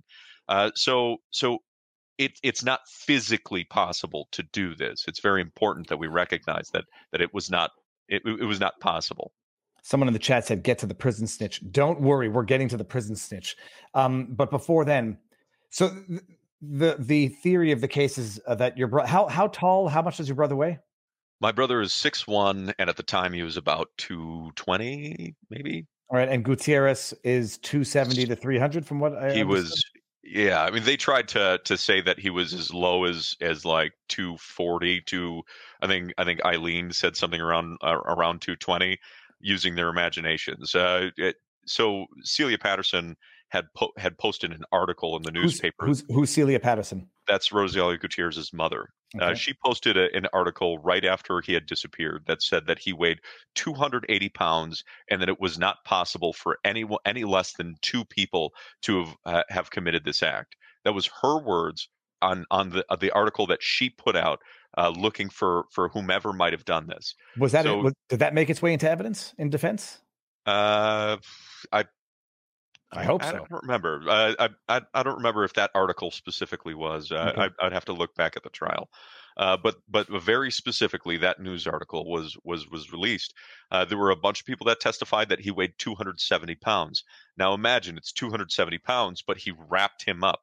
So you have all of the wrapping materials. You have the carpet that they claim that he wrapped him in, that is presumably blood soaked, and everything else that was used to wrap up this man.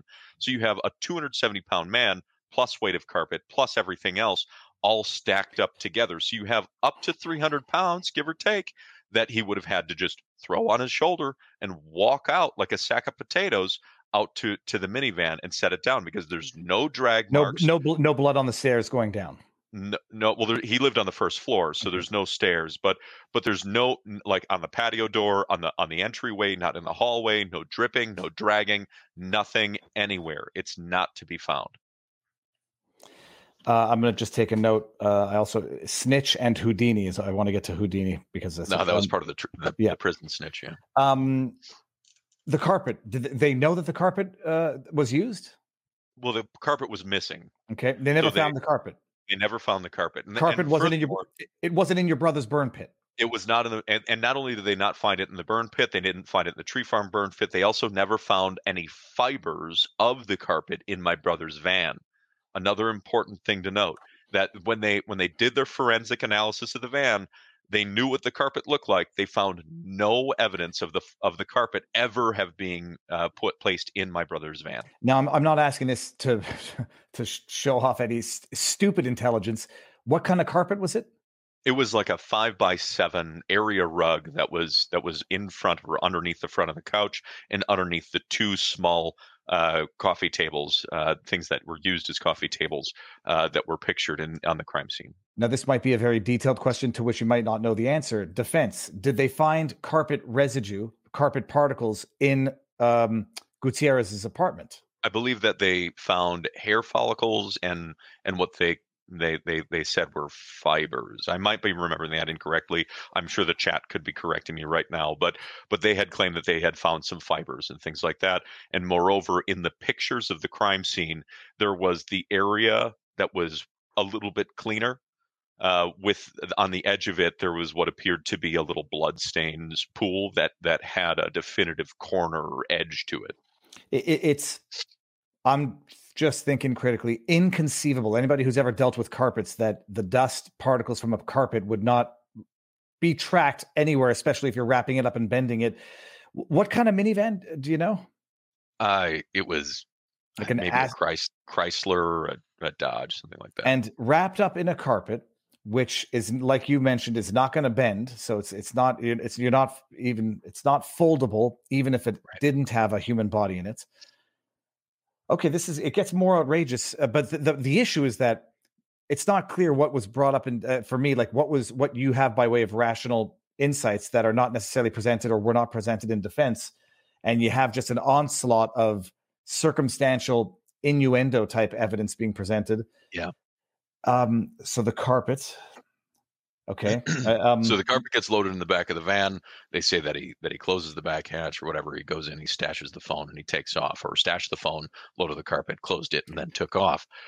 So either way, it created a time window of about 10, 15 minutes to be able to wrap this up entirely. And there's only about a 3 foot by 3.5 or 4 foot, the width of the back of the van, section of carpet missing. It's not all of the carpeting. It's just the rear section from the bracket of the rear seats of the van to the rear bumper to where the lift gate latches. So that area of the van has carpet missing, not the entire thing, but just that area. That doesn't imply that you slid, a 300-pound man into the back of your van. They kind of infer that he folded him up into a tight little bundle and stuck him in the back 3 feet of the van.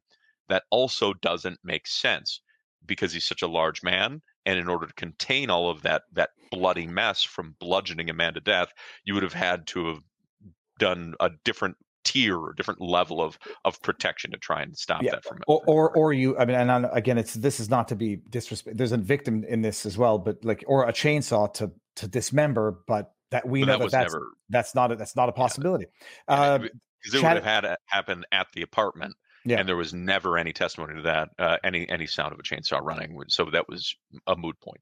Chad is asking me to make sure that we mentioned the diffuser. Now I remember that the diffuser was still diffusing 40 hours later. What was diffuser the gate? Yeah. So there's when you walk in to the apartment, to Rosalia's apartment, the door swings to the left. Okay, door swings to the left, right in front of you, sort of front and to the left. There's a small, long table, short table that's right there. It had blood splatter on it and things like that. On that table, there's a diffuser pot, a wooden looking diffuser pot that's sitting on the table. What is a diffuser pot?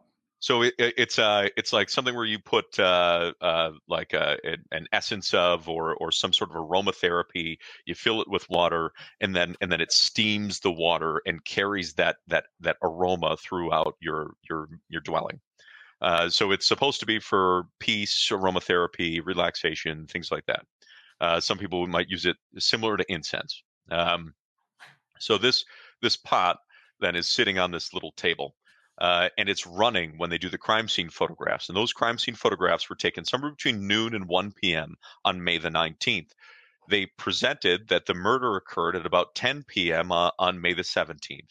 In that time frame, it's likely that Mr. Gutierrez expecting Narita Macias coming over at any time around 9 p.m., that he had loaded the diffuser and it was running on high. So that's what the evidence shows, that both indicator lights are lit, and this diffuser is running on high, not on low, but diffusing it as much as it can, as quickly as possible. And then it's still running with a solid stream of steam coming out of it by midday on May the 19th. So that's 39 to about 40 hours later, give or take, on this time window, which is not possible to all of our testing and retesting for a diffuser to run on high for that long, even if you overfill it.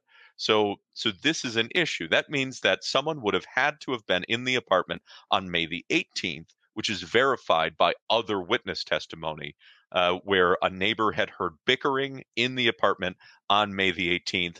Another person had called in an anonymous tip, seeing a woman at 4:16 p.m. I was corrected on my last stream, 4:16 p.m., standing on Rosalia's patio, whom asked the time of someone that walked past.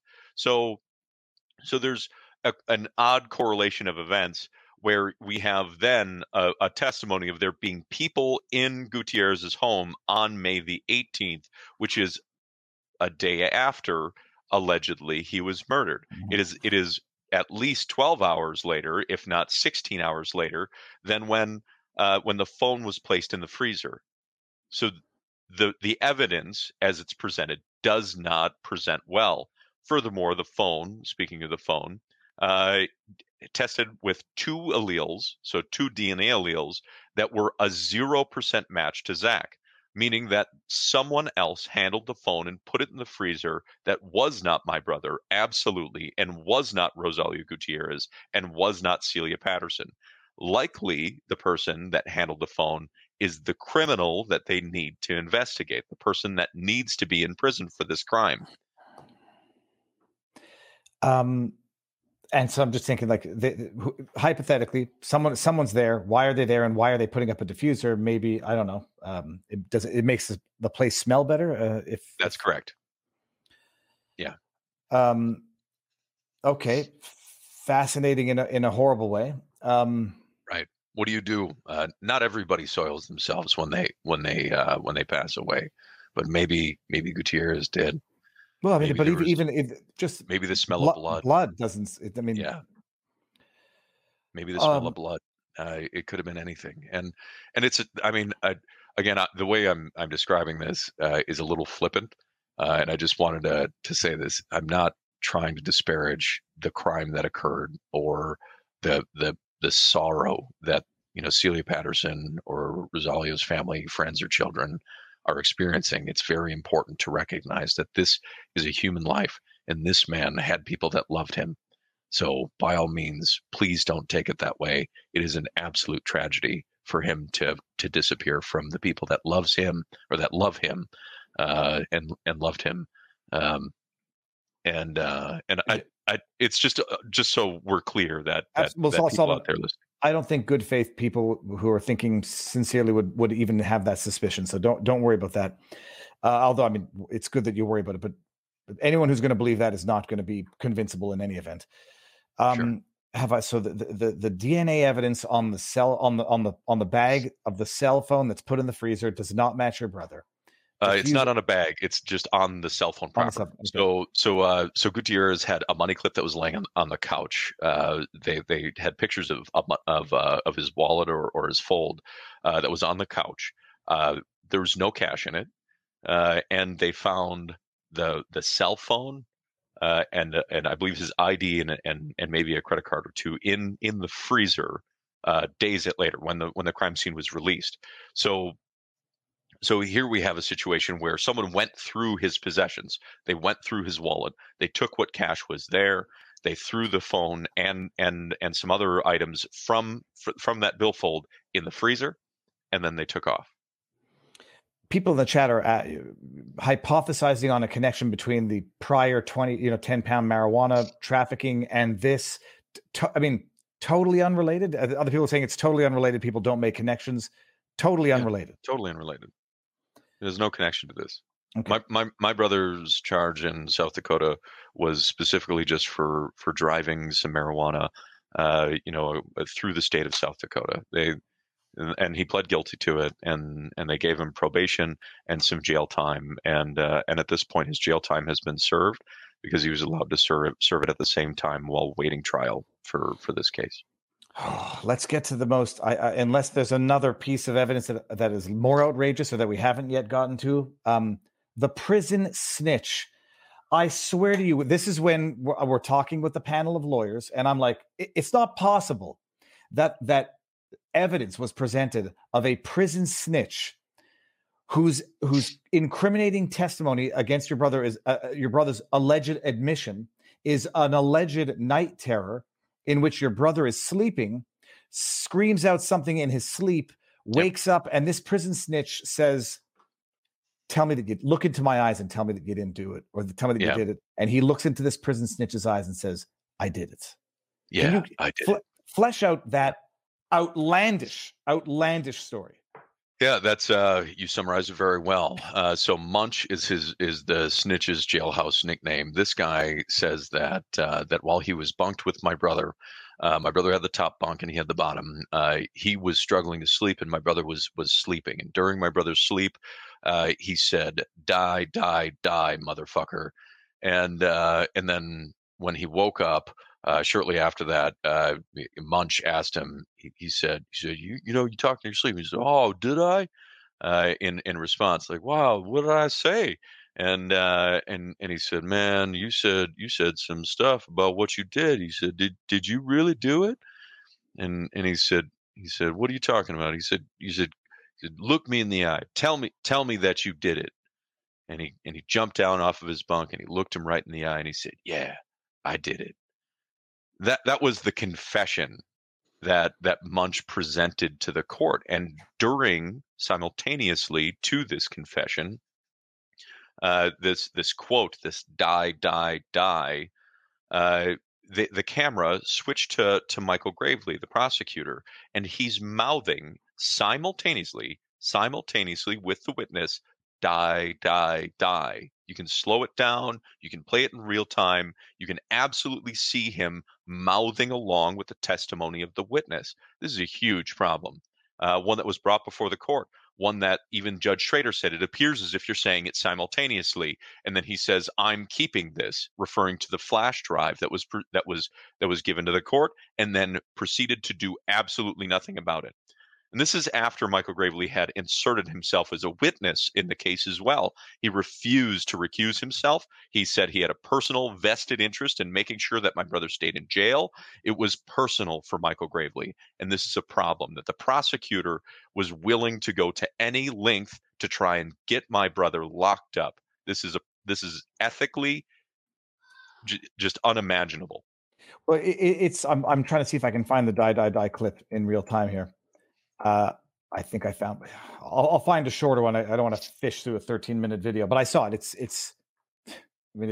It's in your face, and this is one of the other elements that we've discussed this. Robert Barnes and I have in our streams. It's like when you have a shocking crime, an unresolved crime, in order to feel like you're quelling public concern, uncertainty, find anybody. And at least if you have a conviction of anybody, people could sleep well. Crime solved, even if it's not a crime solved. And, and that speck of DNA, not knowing if it's even blood, and is it outlandish? I mean, I still think like a critical person, maybe blackpilled a little bit. O.J. Simpson, in as much as I think he was guilty, I didn't know that they actually literally took blood out of a vial, put it on a sock to make the evidence, and they found out about it only because the blood that they put on the sock contained whatever chemical is in the vials, and they knew that the blood came from a vial. I mean, okay, the idea that the only DNA connecting any of this is a speck in an otherwise clean minivan that was allegedly used to transport a 270-pound man in a carpet, it becomes outlandish. I mean, I wouldn't classify it as clean. I would say that it was otherwise DNA-free. So, I mean, crime clean. It was a filthy, filthy minivan with, by the way, other trash bags that you can see in some of the pictures. A larger contractor-sized trash bag, a box of them, jammed below the passenger seat. Even more exonerating, because it means that van was not thoroughly cleaned out after an alleged use for a cover-up of a crime. Absolutely. Now, so the snitch, I mean, it's outlandish, but his there was an issue about the snitch confession not being recorded, and I forgot the details of that. Michael Gravely, Jessica Krasarek, the ADA, the one that was also prosecuting the case, Correa, Detective Correa, and I believe one of the other detectives, 4 people went and interviewed Munch for his testimony. Just the 4 of them, completely off camera. And the 4 of them sat down and worked out his testimony completely off camera. So there's no testimony, no recorded evidence of this testimony, none whatsoever. Is this known during trial, or is this stuff that you only know that's not submitted as a trial?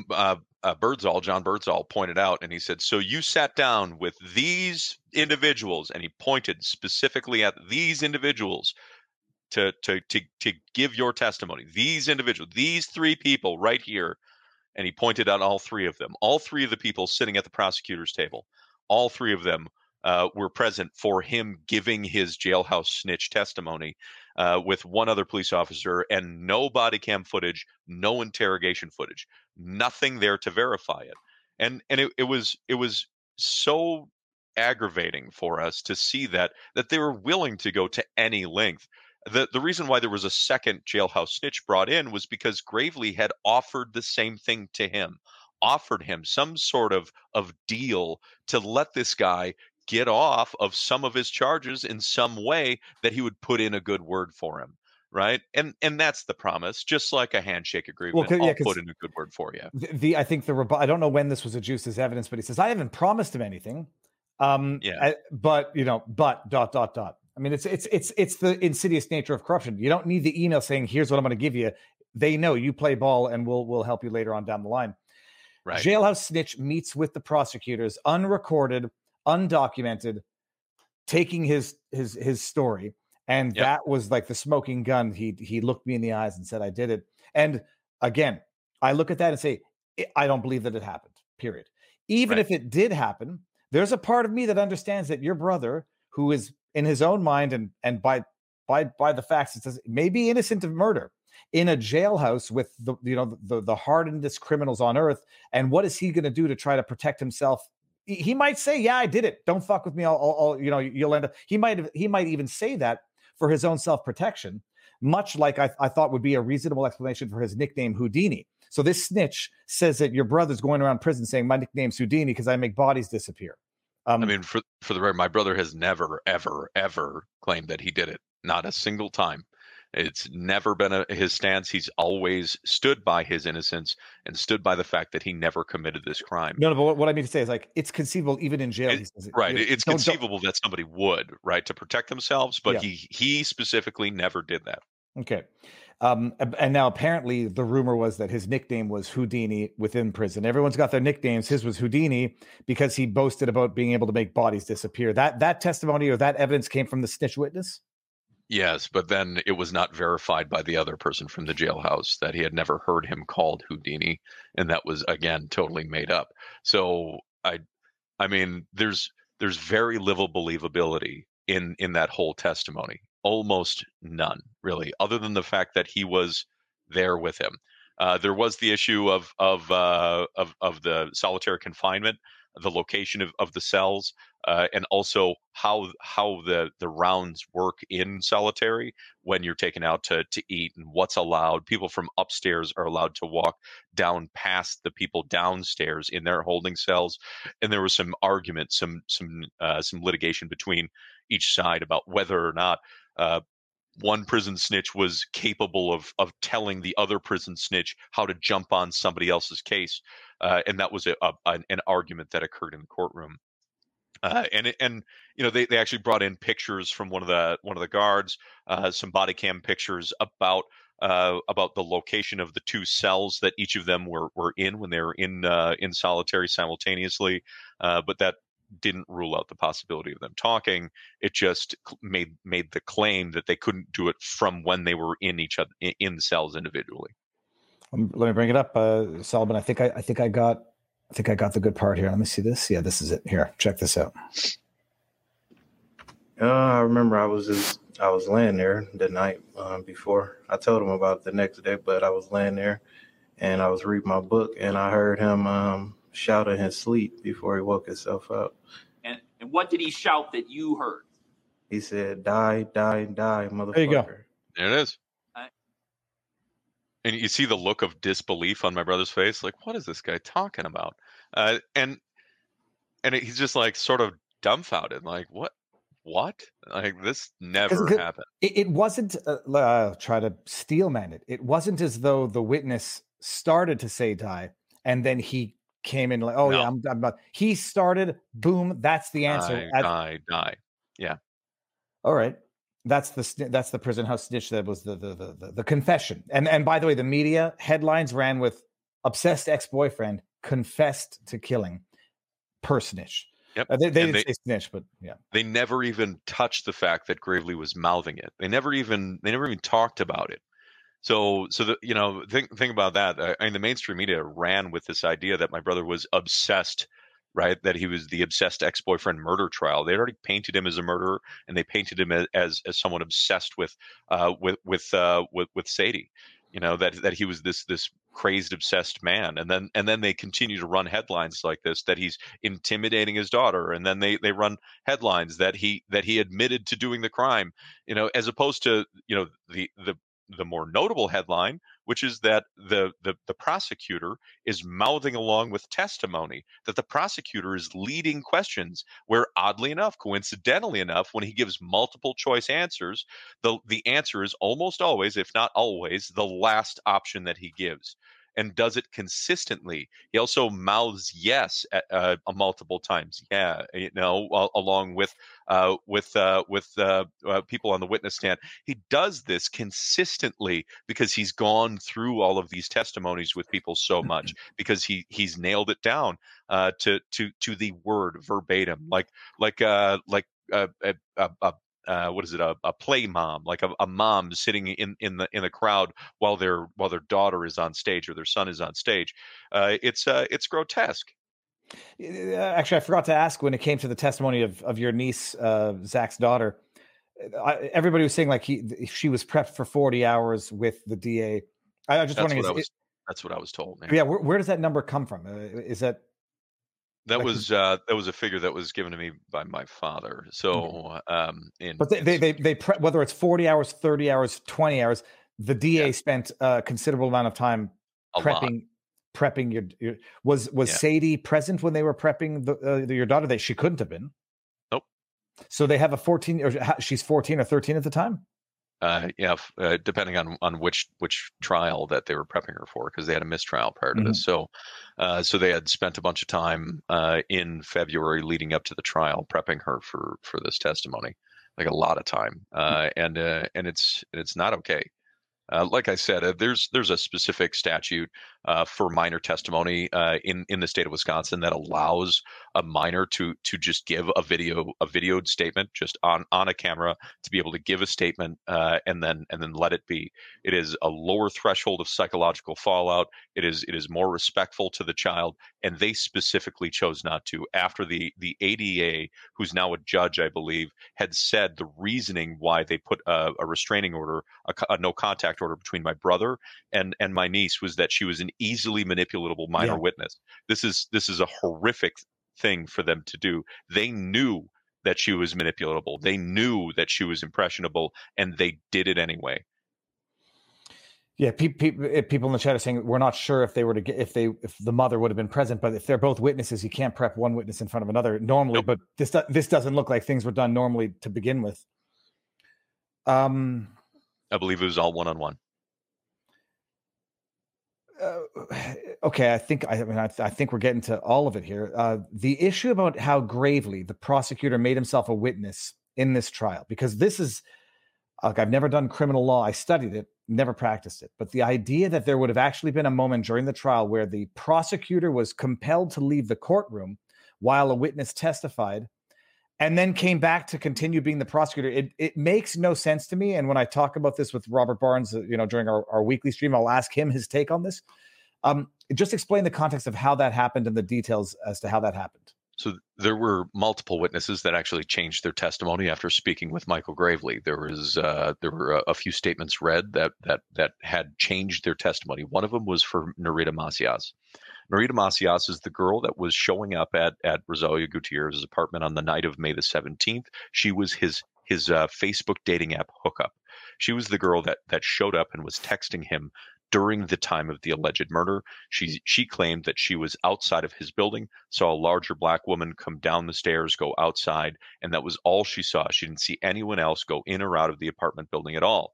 This was specifically damaging to the state's case, because she was there seeing no one, no culprit, go in and out of the apartment, which is problematic.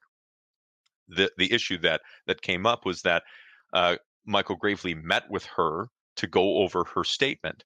And then when she claimed that she went to the apartment, he said, well, but the MAPS program will take you to the wrong place. And she said, oh, does it? Like, I was confused, and I drove around to a couple spots. And so he goes, how about this? I'll meet you at the crime scene. He drives to the crime scene. She drives to the crime scene. She parks in the wrong spot. He says, aha, you were in the wrong spot the whole time. So that is what they claim transpired. So I don't know where she parked. It was never on body cam footage. There was never photographs taken of where she claims it was. All it was just a statement that she parked over, and they outlined it on the map. It was over to the east of the apartment, not in front of the apartment, where she would have been able to see inside the apartment building. So she changed her statement, but in doing this with her, in meeting her over there and bearing witness to her parking in the wrong spot and going over this with her, he made himself a witness in this case, because he witnessed her park in the wrong place. He then refused to recuse himself, and the judge refused to remove him from the case, and they just went with it.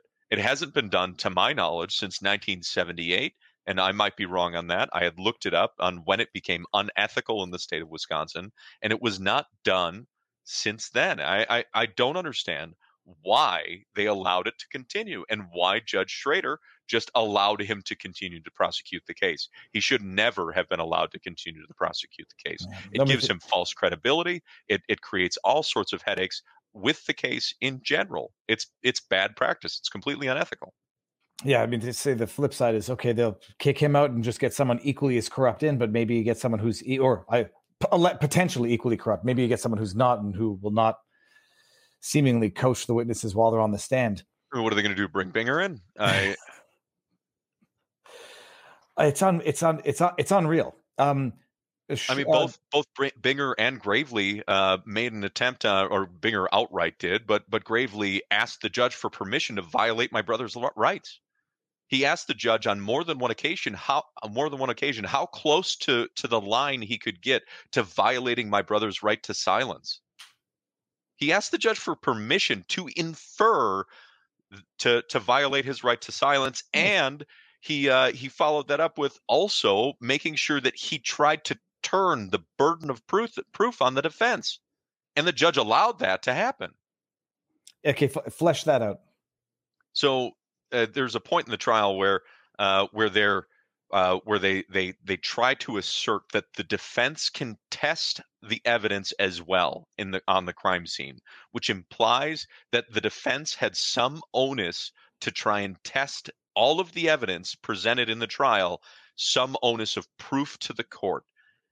So Gravely actually states that in front of the jury that the defense can test this too. Am I correct? And then the defense objects, but the judge allows him to continue with that. So the defense is then forced to say, but we're not allowed access to the crime scene. We're not allowed to go to the crime scene and test everything that the state didn't collect.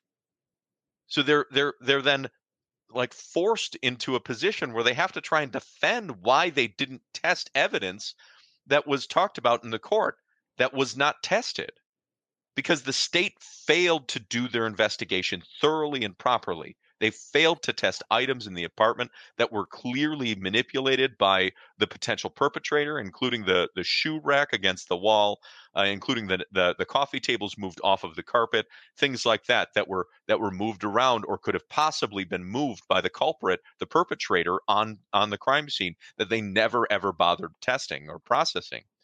It's a huge issue, a massive issue that he burden shifted during the trial in front of the jury. It's unconscionable. I'm just going to read it. There's a couple of rants here. One says, hey, thank you. Hold on. But one is a substantive one. It says they didn't have the spec evidence for 7 months. There was no forensic evidence for 7 months, but they still leaned on Zach the entire time without investigating a single other soul. That's from Jen RN310. Fleet Lord Avatar has a link to something that's not related to this. That's a really important point, is that realistically, this situation, they had no DNA results on anything until December of that year, late November, December of 2020. So during that, the rest of that time, the police were supposed to be looking at all possibilities. A good investigator would start at the bottom, would chase every potential motive for making a man disappear. They did not chase most of the financial issues that Gutierrez had in his life. He was back on his child support. He owed Michael Campbell a few $1,000s. He owed another guy like $60. There were some issues with money. He was bad with money. It was very clear. His mother had set up a joint checking account and then dumped money in it the previous week. He had taken $1,000 out of that joint account and used it to buy his children's baseball supplies and then food and stuff for the kids for the weekend. So there's evidence of him being very bad with money, owing people money. They didn't follow those leads, and they didn't. And Schrader actually told the defense that they weren't allowed to present it in court, that they weren't even allowed to bring his financial woes to court. So you have a gross mishandling of this case by the police, these detectives didn't bother to chase any other lead for 7 months while they continued to search properties related to my brother. They searched the Christmas tree farm, like I said, 3 times. They searched the house in Belgium that he was working on. They searched Harrington Beach State Park. They searched his property, right? They had the dump site, the where the dumpster from Gutierrez's apartment building was dumped the morning of the report, May the 19th. They had that on May the 19th. Later that day, they went to the actual dump, the public dump, where the dump the garbage truck went and dumped the contents. They had the section roped off. They had police there. When they heard that the carpet was missing from my brother's van, they released the dump site, assuming that there was no evidence put in that dumpster that was worth any evidentiary value. There might have been Rosalia Gutierrez in that dump site. We'll never know.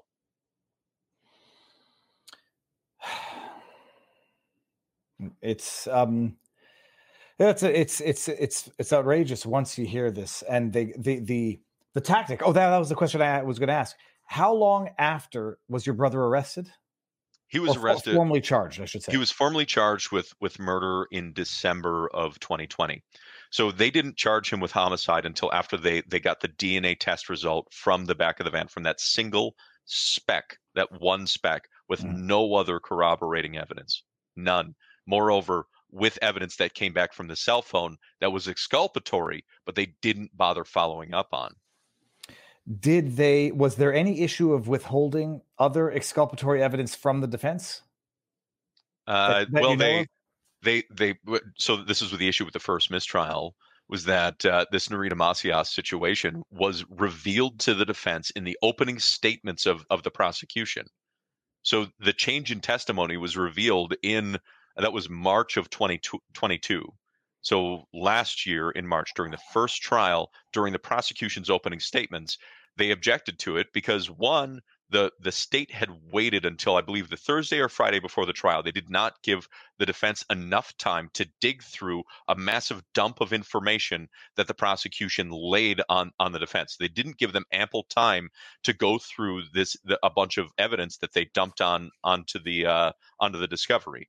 So the state did this tactic where they last minute dumped evidence that some of it was damning for the state.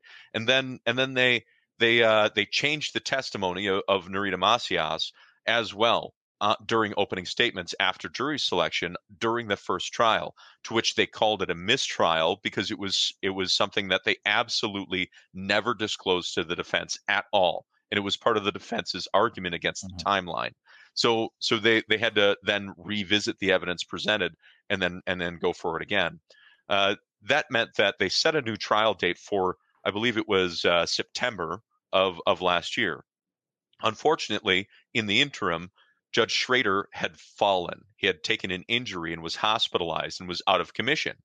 They then just they canceled the court date because Schrader was injured and hospitalized, and they never set a new one.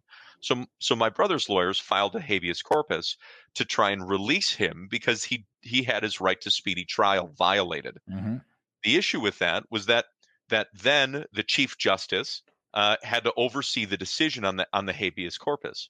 So the Chief Justice had to sit in and weigh in on this for the I believe it's 2nd District Court, maybe it's 3rd District Court or 2nd District Branch 3 or whatever it is. So the Chief Justice has to sit in. The first thing he says is, I have to recuse myself from this case. I'm personally connected to people involved in this case. I should not be able to make decisions. But then he moves forward to deny my brother habeas corpus and deny my brother change of venue. Your brother's in jail this entire time? In jail the whole time. He has been in jail since being formally charged, so he was out for 7 months, or he was out. No, he was formally charged with stalking on May the 19th, and they held him in jail. They set his bail at $35,000 for stalking. Only stalking. But they set it high because the judge said that he thought that he was a flight risk. Well, I mean, whatever risk he might have been or might not have been, one thing's for clear. One thing, once he's in jail, at least he cannot be accused of further trying to conceal evidence. So if the fact that they can't find anything except this spec 7 months later. They took the van, but the DNA testing took that long. So they waited to even formally charge him with homicide until the DNA test came back. Solomon, have I not asked you anything that I should have asked you? Is there any information that I don't think that we've touched very heavily on the stalking, and it's very important that we clear the air on the stalking. The homicide is right out. It's physically not possible. Not only did they testify to there not being any video footage of him driving to or from the crime scene on an impossible time frame, but in order for him to avoid the traffic cameras, he would have had to detour through country roads and in a roundabout way that would have had to have added a half hour to an hour or more to his drive time for a very long drive to begin with, an hour plus, an hour and 9 minutes, hour and 7 minutes one way. The homicide is not physically possible. That is definitive to the state's timeline, to what they presume. It was impossible for my brother to have committed this crime. The other issue is the stalking, because he was charged with four things. One of them was homicide. Another thing was the hiding of a corpse, which is the disposal of this corpse, which they also never found any evidence of. Then there are two counts of stalking, one versus Sadie Beacham, the other versus Rosalia Gutierrez. So there's four counts against him total that they found him guilty of all four counts. There's some issues with the stalking. We touched a little bit on how Sadie had him regularly over at her home, how he was welcome to do laundry at her house, how they were co-parenting together, and all of those things. Though there was at least a tolerance between the two of them, even with the shaky state of their relationship, that he was allowed to be present and allowed to be present in the children's lives. The other issue is that she had sent him repeated text messages, things about inviting him over for dinner, things about calling him a pet name and saying XOXO and telling him good night, asking him why he didn't spend the night. Her specifically saying to Rosalia Gutierrez, or maybe to Zach directly, I don't remember what the recipient was, but she said, and I quote, "If you fuck with me, I fuck with you back." That's what she said to him very specifically. That is not fear. That is not an extreme emotional state. That is her getting ready to mama bear at him specifically about the placement of the children. This is a custody battle between the two of them. That is an issue that made her then try and start developing this tale of him stalking her, because he was then making sure that he was getting ready for family court, and he had accused her of not being home very often and leaving the children and leaving them behind and things like that, which was a concern for him because their daughter at the time was 11 and the twins were, I believe, 4 at the time, 4, almost 5. So at that point, the kids are young. And she would do that frequently, or leaving them with friends. There was the issue with her going to Mexico in the beginning of March and setting up time babysitters with her friends, as opposed to giving my brother the right of first refusal, which is exactly what should have happened, is that she should have reached out to him and said, "I'm taking off. I'm going on vacation. Do you have time? What's your schedule like to watch the children?" She specifically avoided doing that to then have it slip to him later. And then he showed up in the middle of the night, which was testified to, that he had shown up and woken the children up and made them breakfast before school.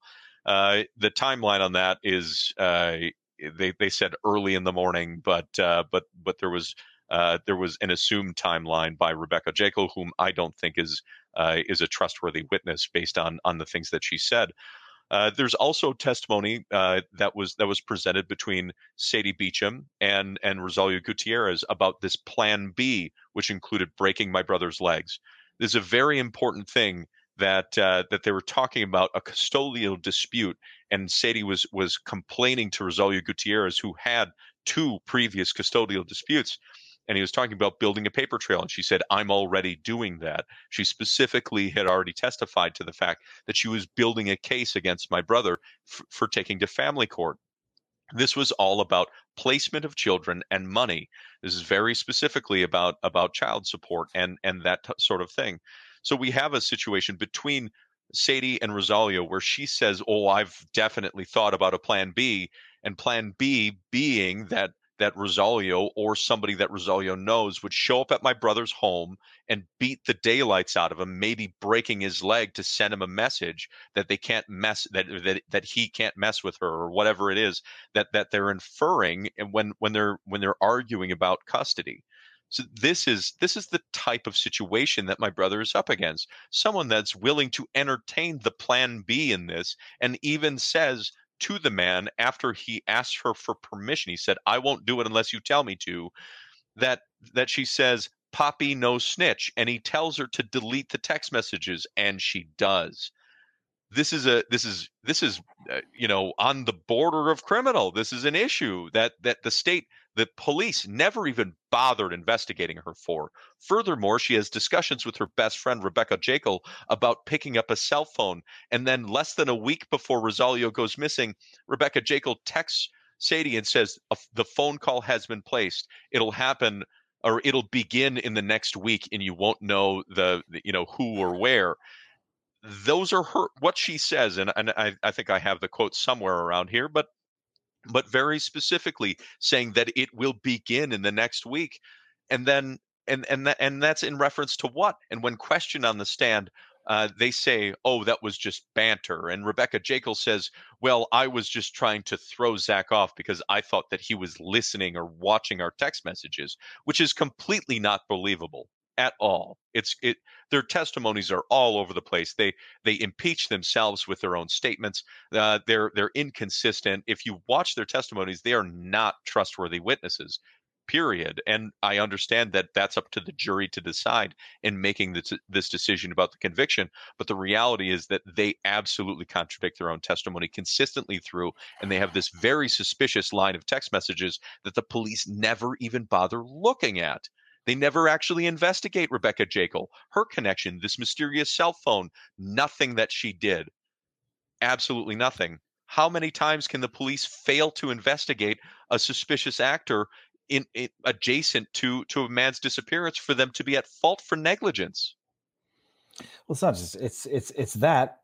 And it's that they've placed all of their resources and all of their interest on one person who it might be the easiest to go after. And the media did a good job leading up to this trial to paint an image of someone who went into a trial without a chance is not necessarily the right statement, because from what you're describing, from what I understood and from what I've seen, the evidence is literally not there. I mean, no body, no weapon, no other than the speck, no carpet, no the burn pit, which everyone thinks is the most incriminating thing on earth, doesn't even have blood on the remaining unburned sock. What are you doing now in order to seek justice on your end? Like you've got an appeal, yes, for whatever that's worth. It's tough to overturn jury convictions. It really is. Yeah. There's the pending issue about. I mean, the issue about the DA there, Gravely. Is his name Gravely? Yeah, Michael Gravely. Oh, that's an unfortunate last name also. Mouthing off to the witness or mouthing the witness testimony. I mean, even that sanctions, ethics, whatever, you still got the condemnation. You're working for an appeal, and are you also looking to get private investigators to conduct your own potential investigation here? That's correct. Yeah, I didn't get a chance to touch base on the fourth charge, which is against Rosalia Gutierrez, which there's no evidence presented whatsoever, none. There's no evidence that was ever presented. So I'll get to the path forward, but very very specifically, he even said in a text message to Sadie, "I'm not worried," when referencing Zach and what Zach might do, and talked about going to Zach's property and giving him a taste of his own medicine. And you're implying, through his vehicle.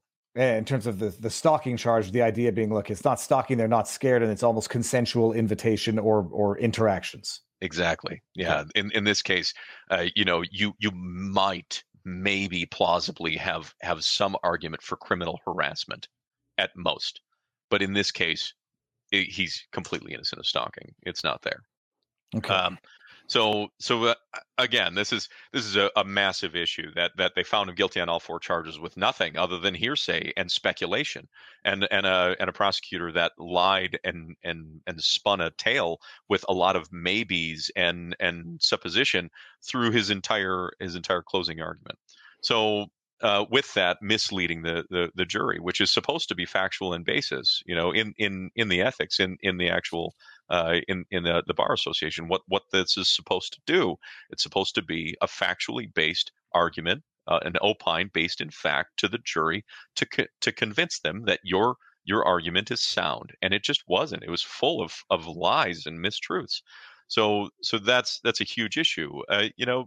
Gravely's lack of ethics, his violation of my brother's constitutional rights, the judge being biased is another thing that is very important to recognize. The rulings that he made, the fact that he refused to allow I mentioned the Denny motion against Michael Campbell. There are three things that a Denny motion requires. It's the motive, the opportunity, and the means to commit the crime. You have a potential motive of being owed a bunch of money, the means by which he had an enclosed trailer, and the opportunity. He was available that night to commit this crime. And the only person that testified that he was home was Erica Saylor, which could have been his accomplice in this because they had seen a brunette woman on the patio on the day of the 18th. It's very possible that she was his accomplice in doing this. And of course she would cover up for him if that's the case. Now that's an opinion. I don't know that she is the person, but I know that something happened on the 18th, and it seems to be consistent with the evidence presented that the 18th is a suspicious day.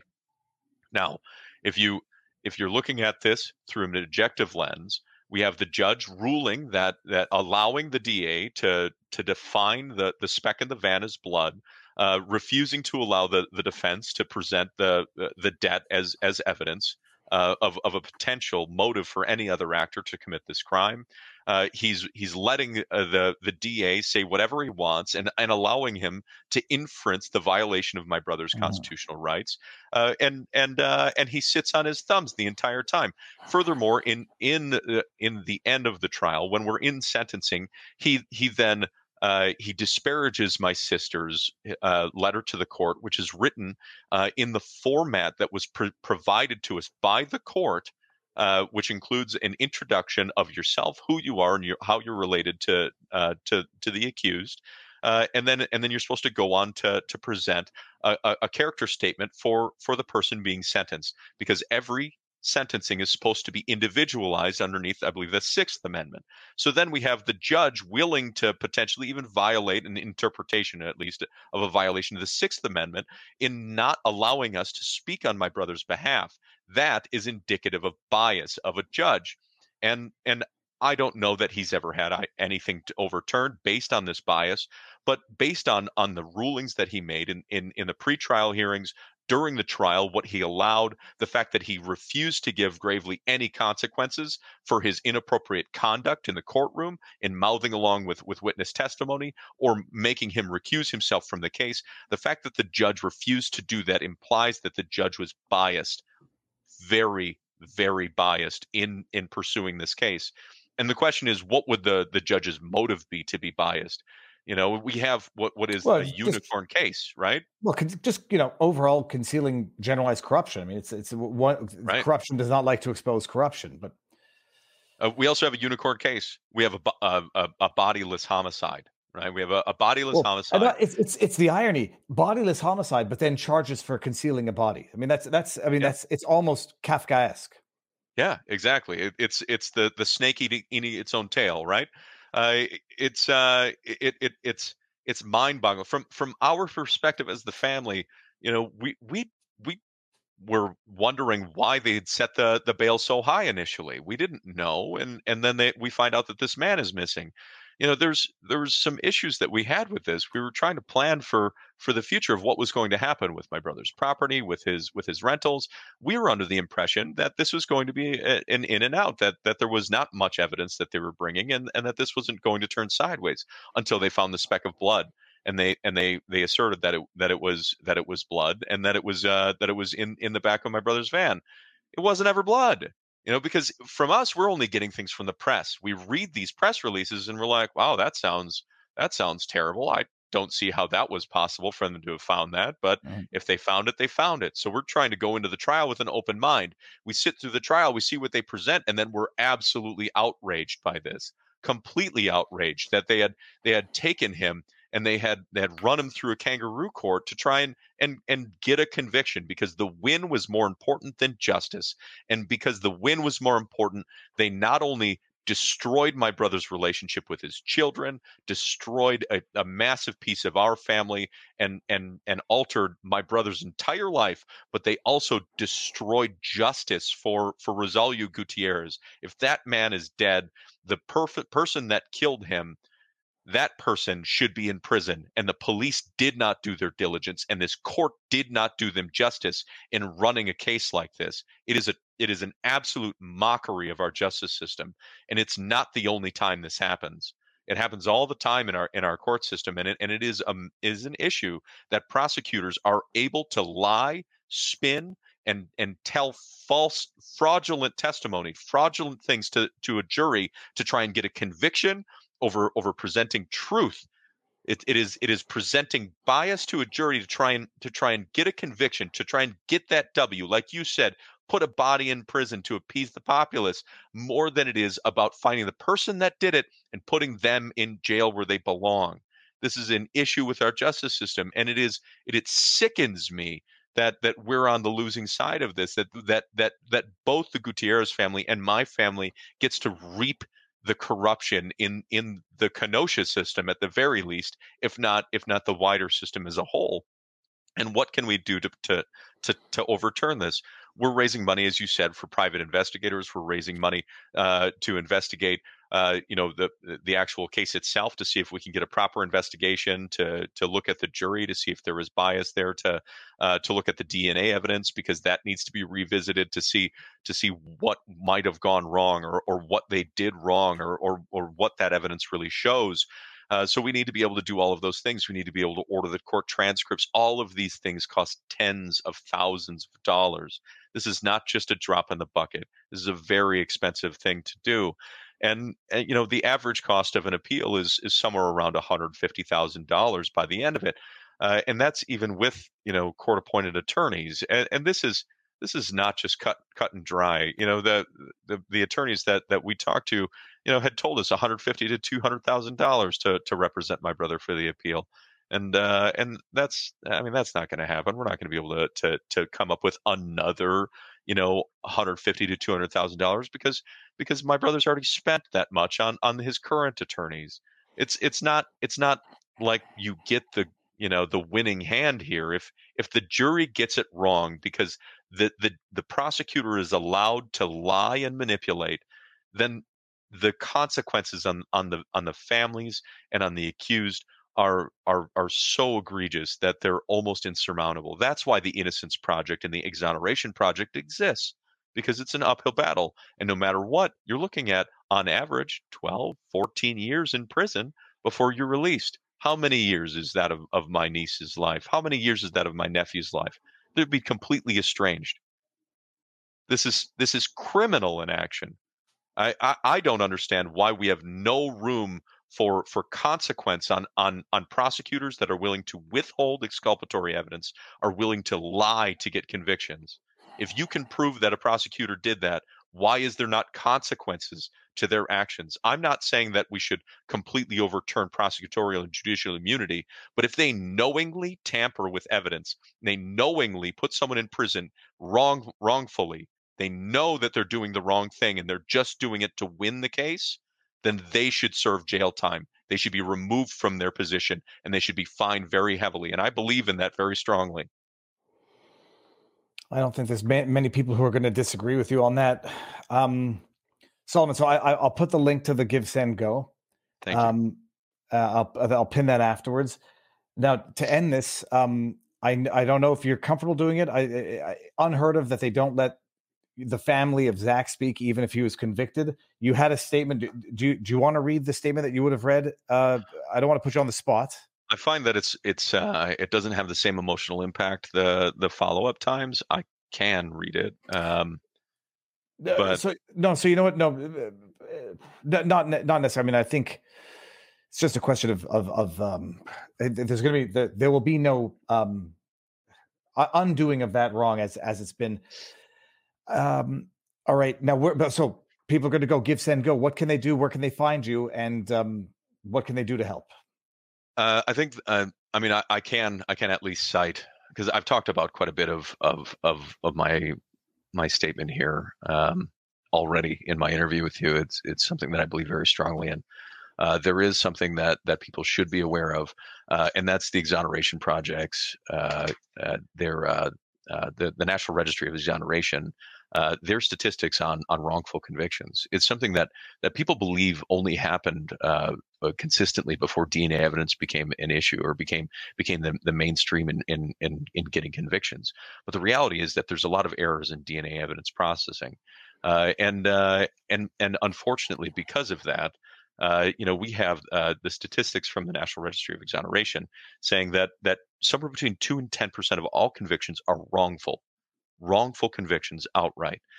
There's an estimated up to 230,000 inmates in the United States prison system that are innocent, and exonerated people have already served over 25,000 years in our correctional system as of June of 2021.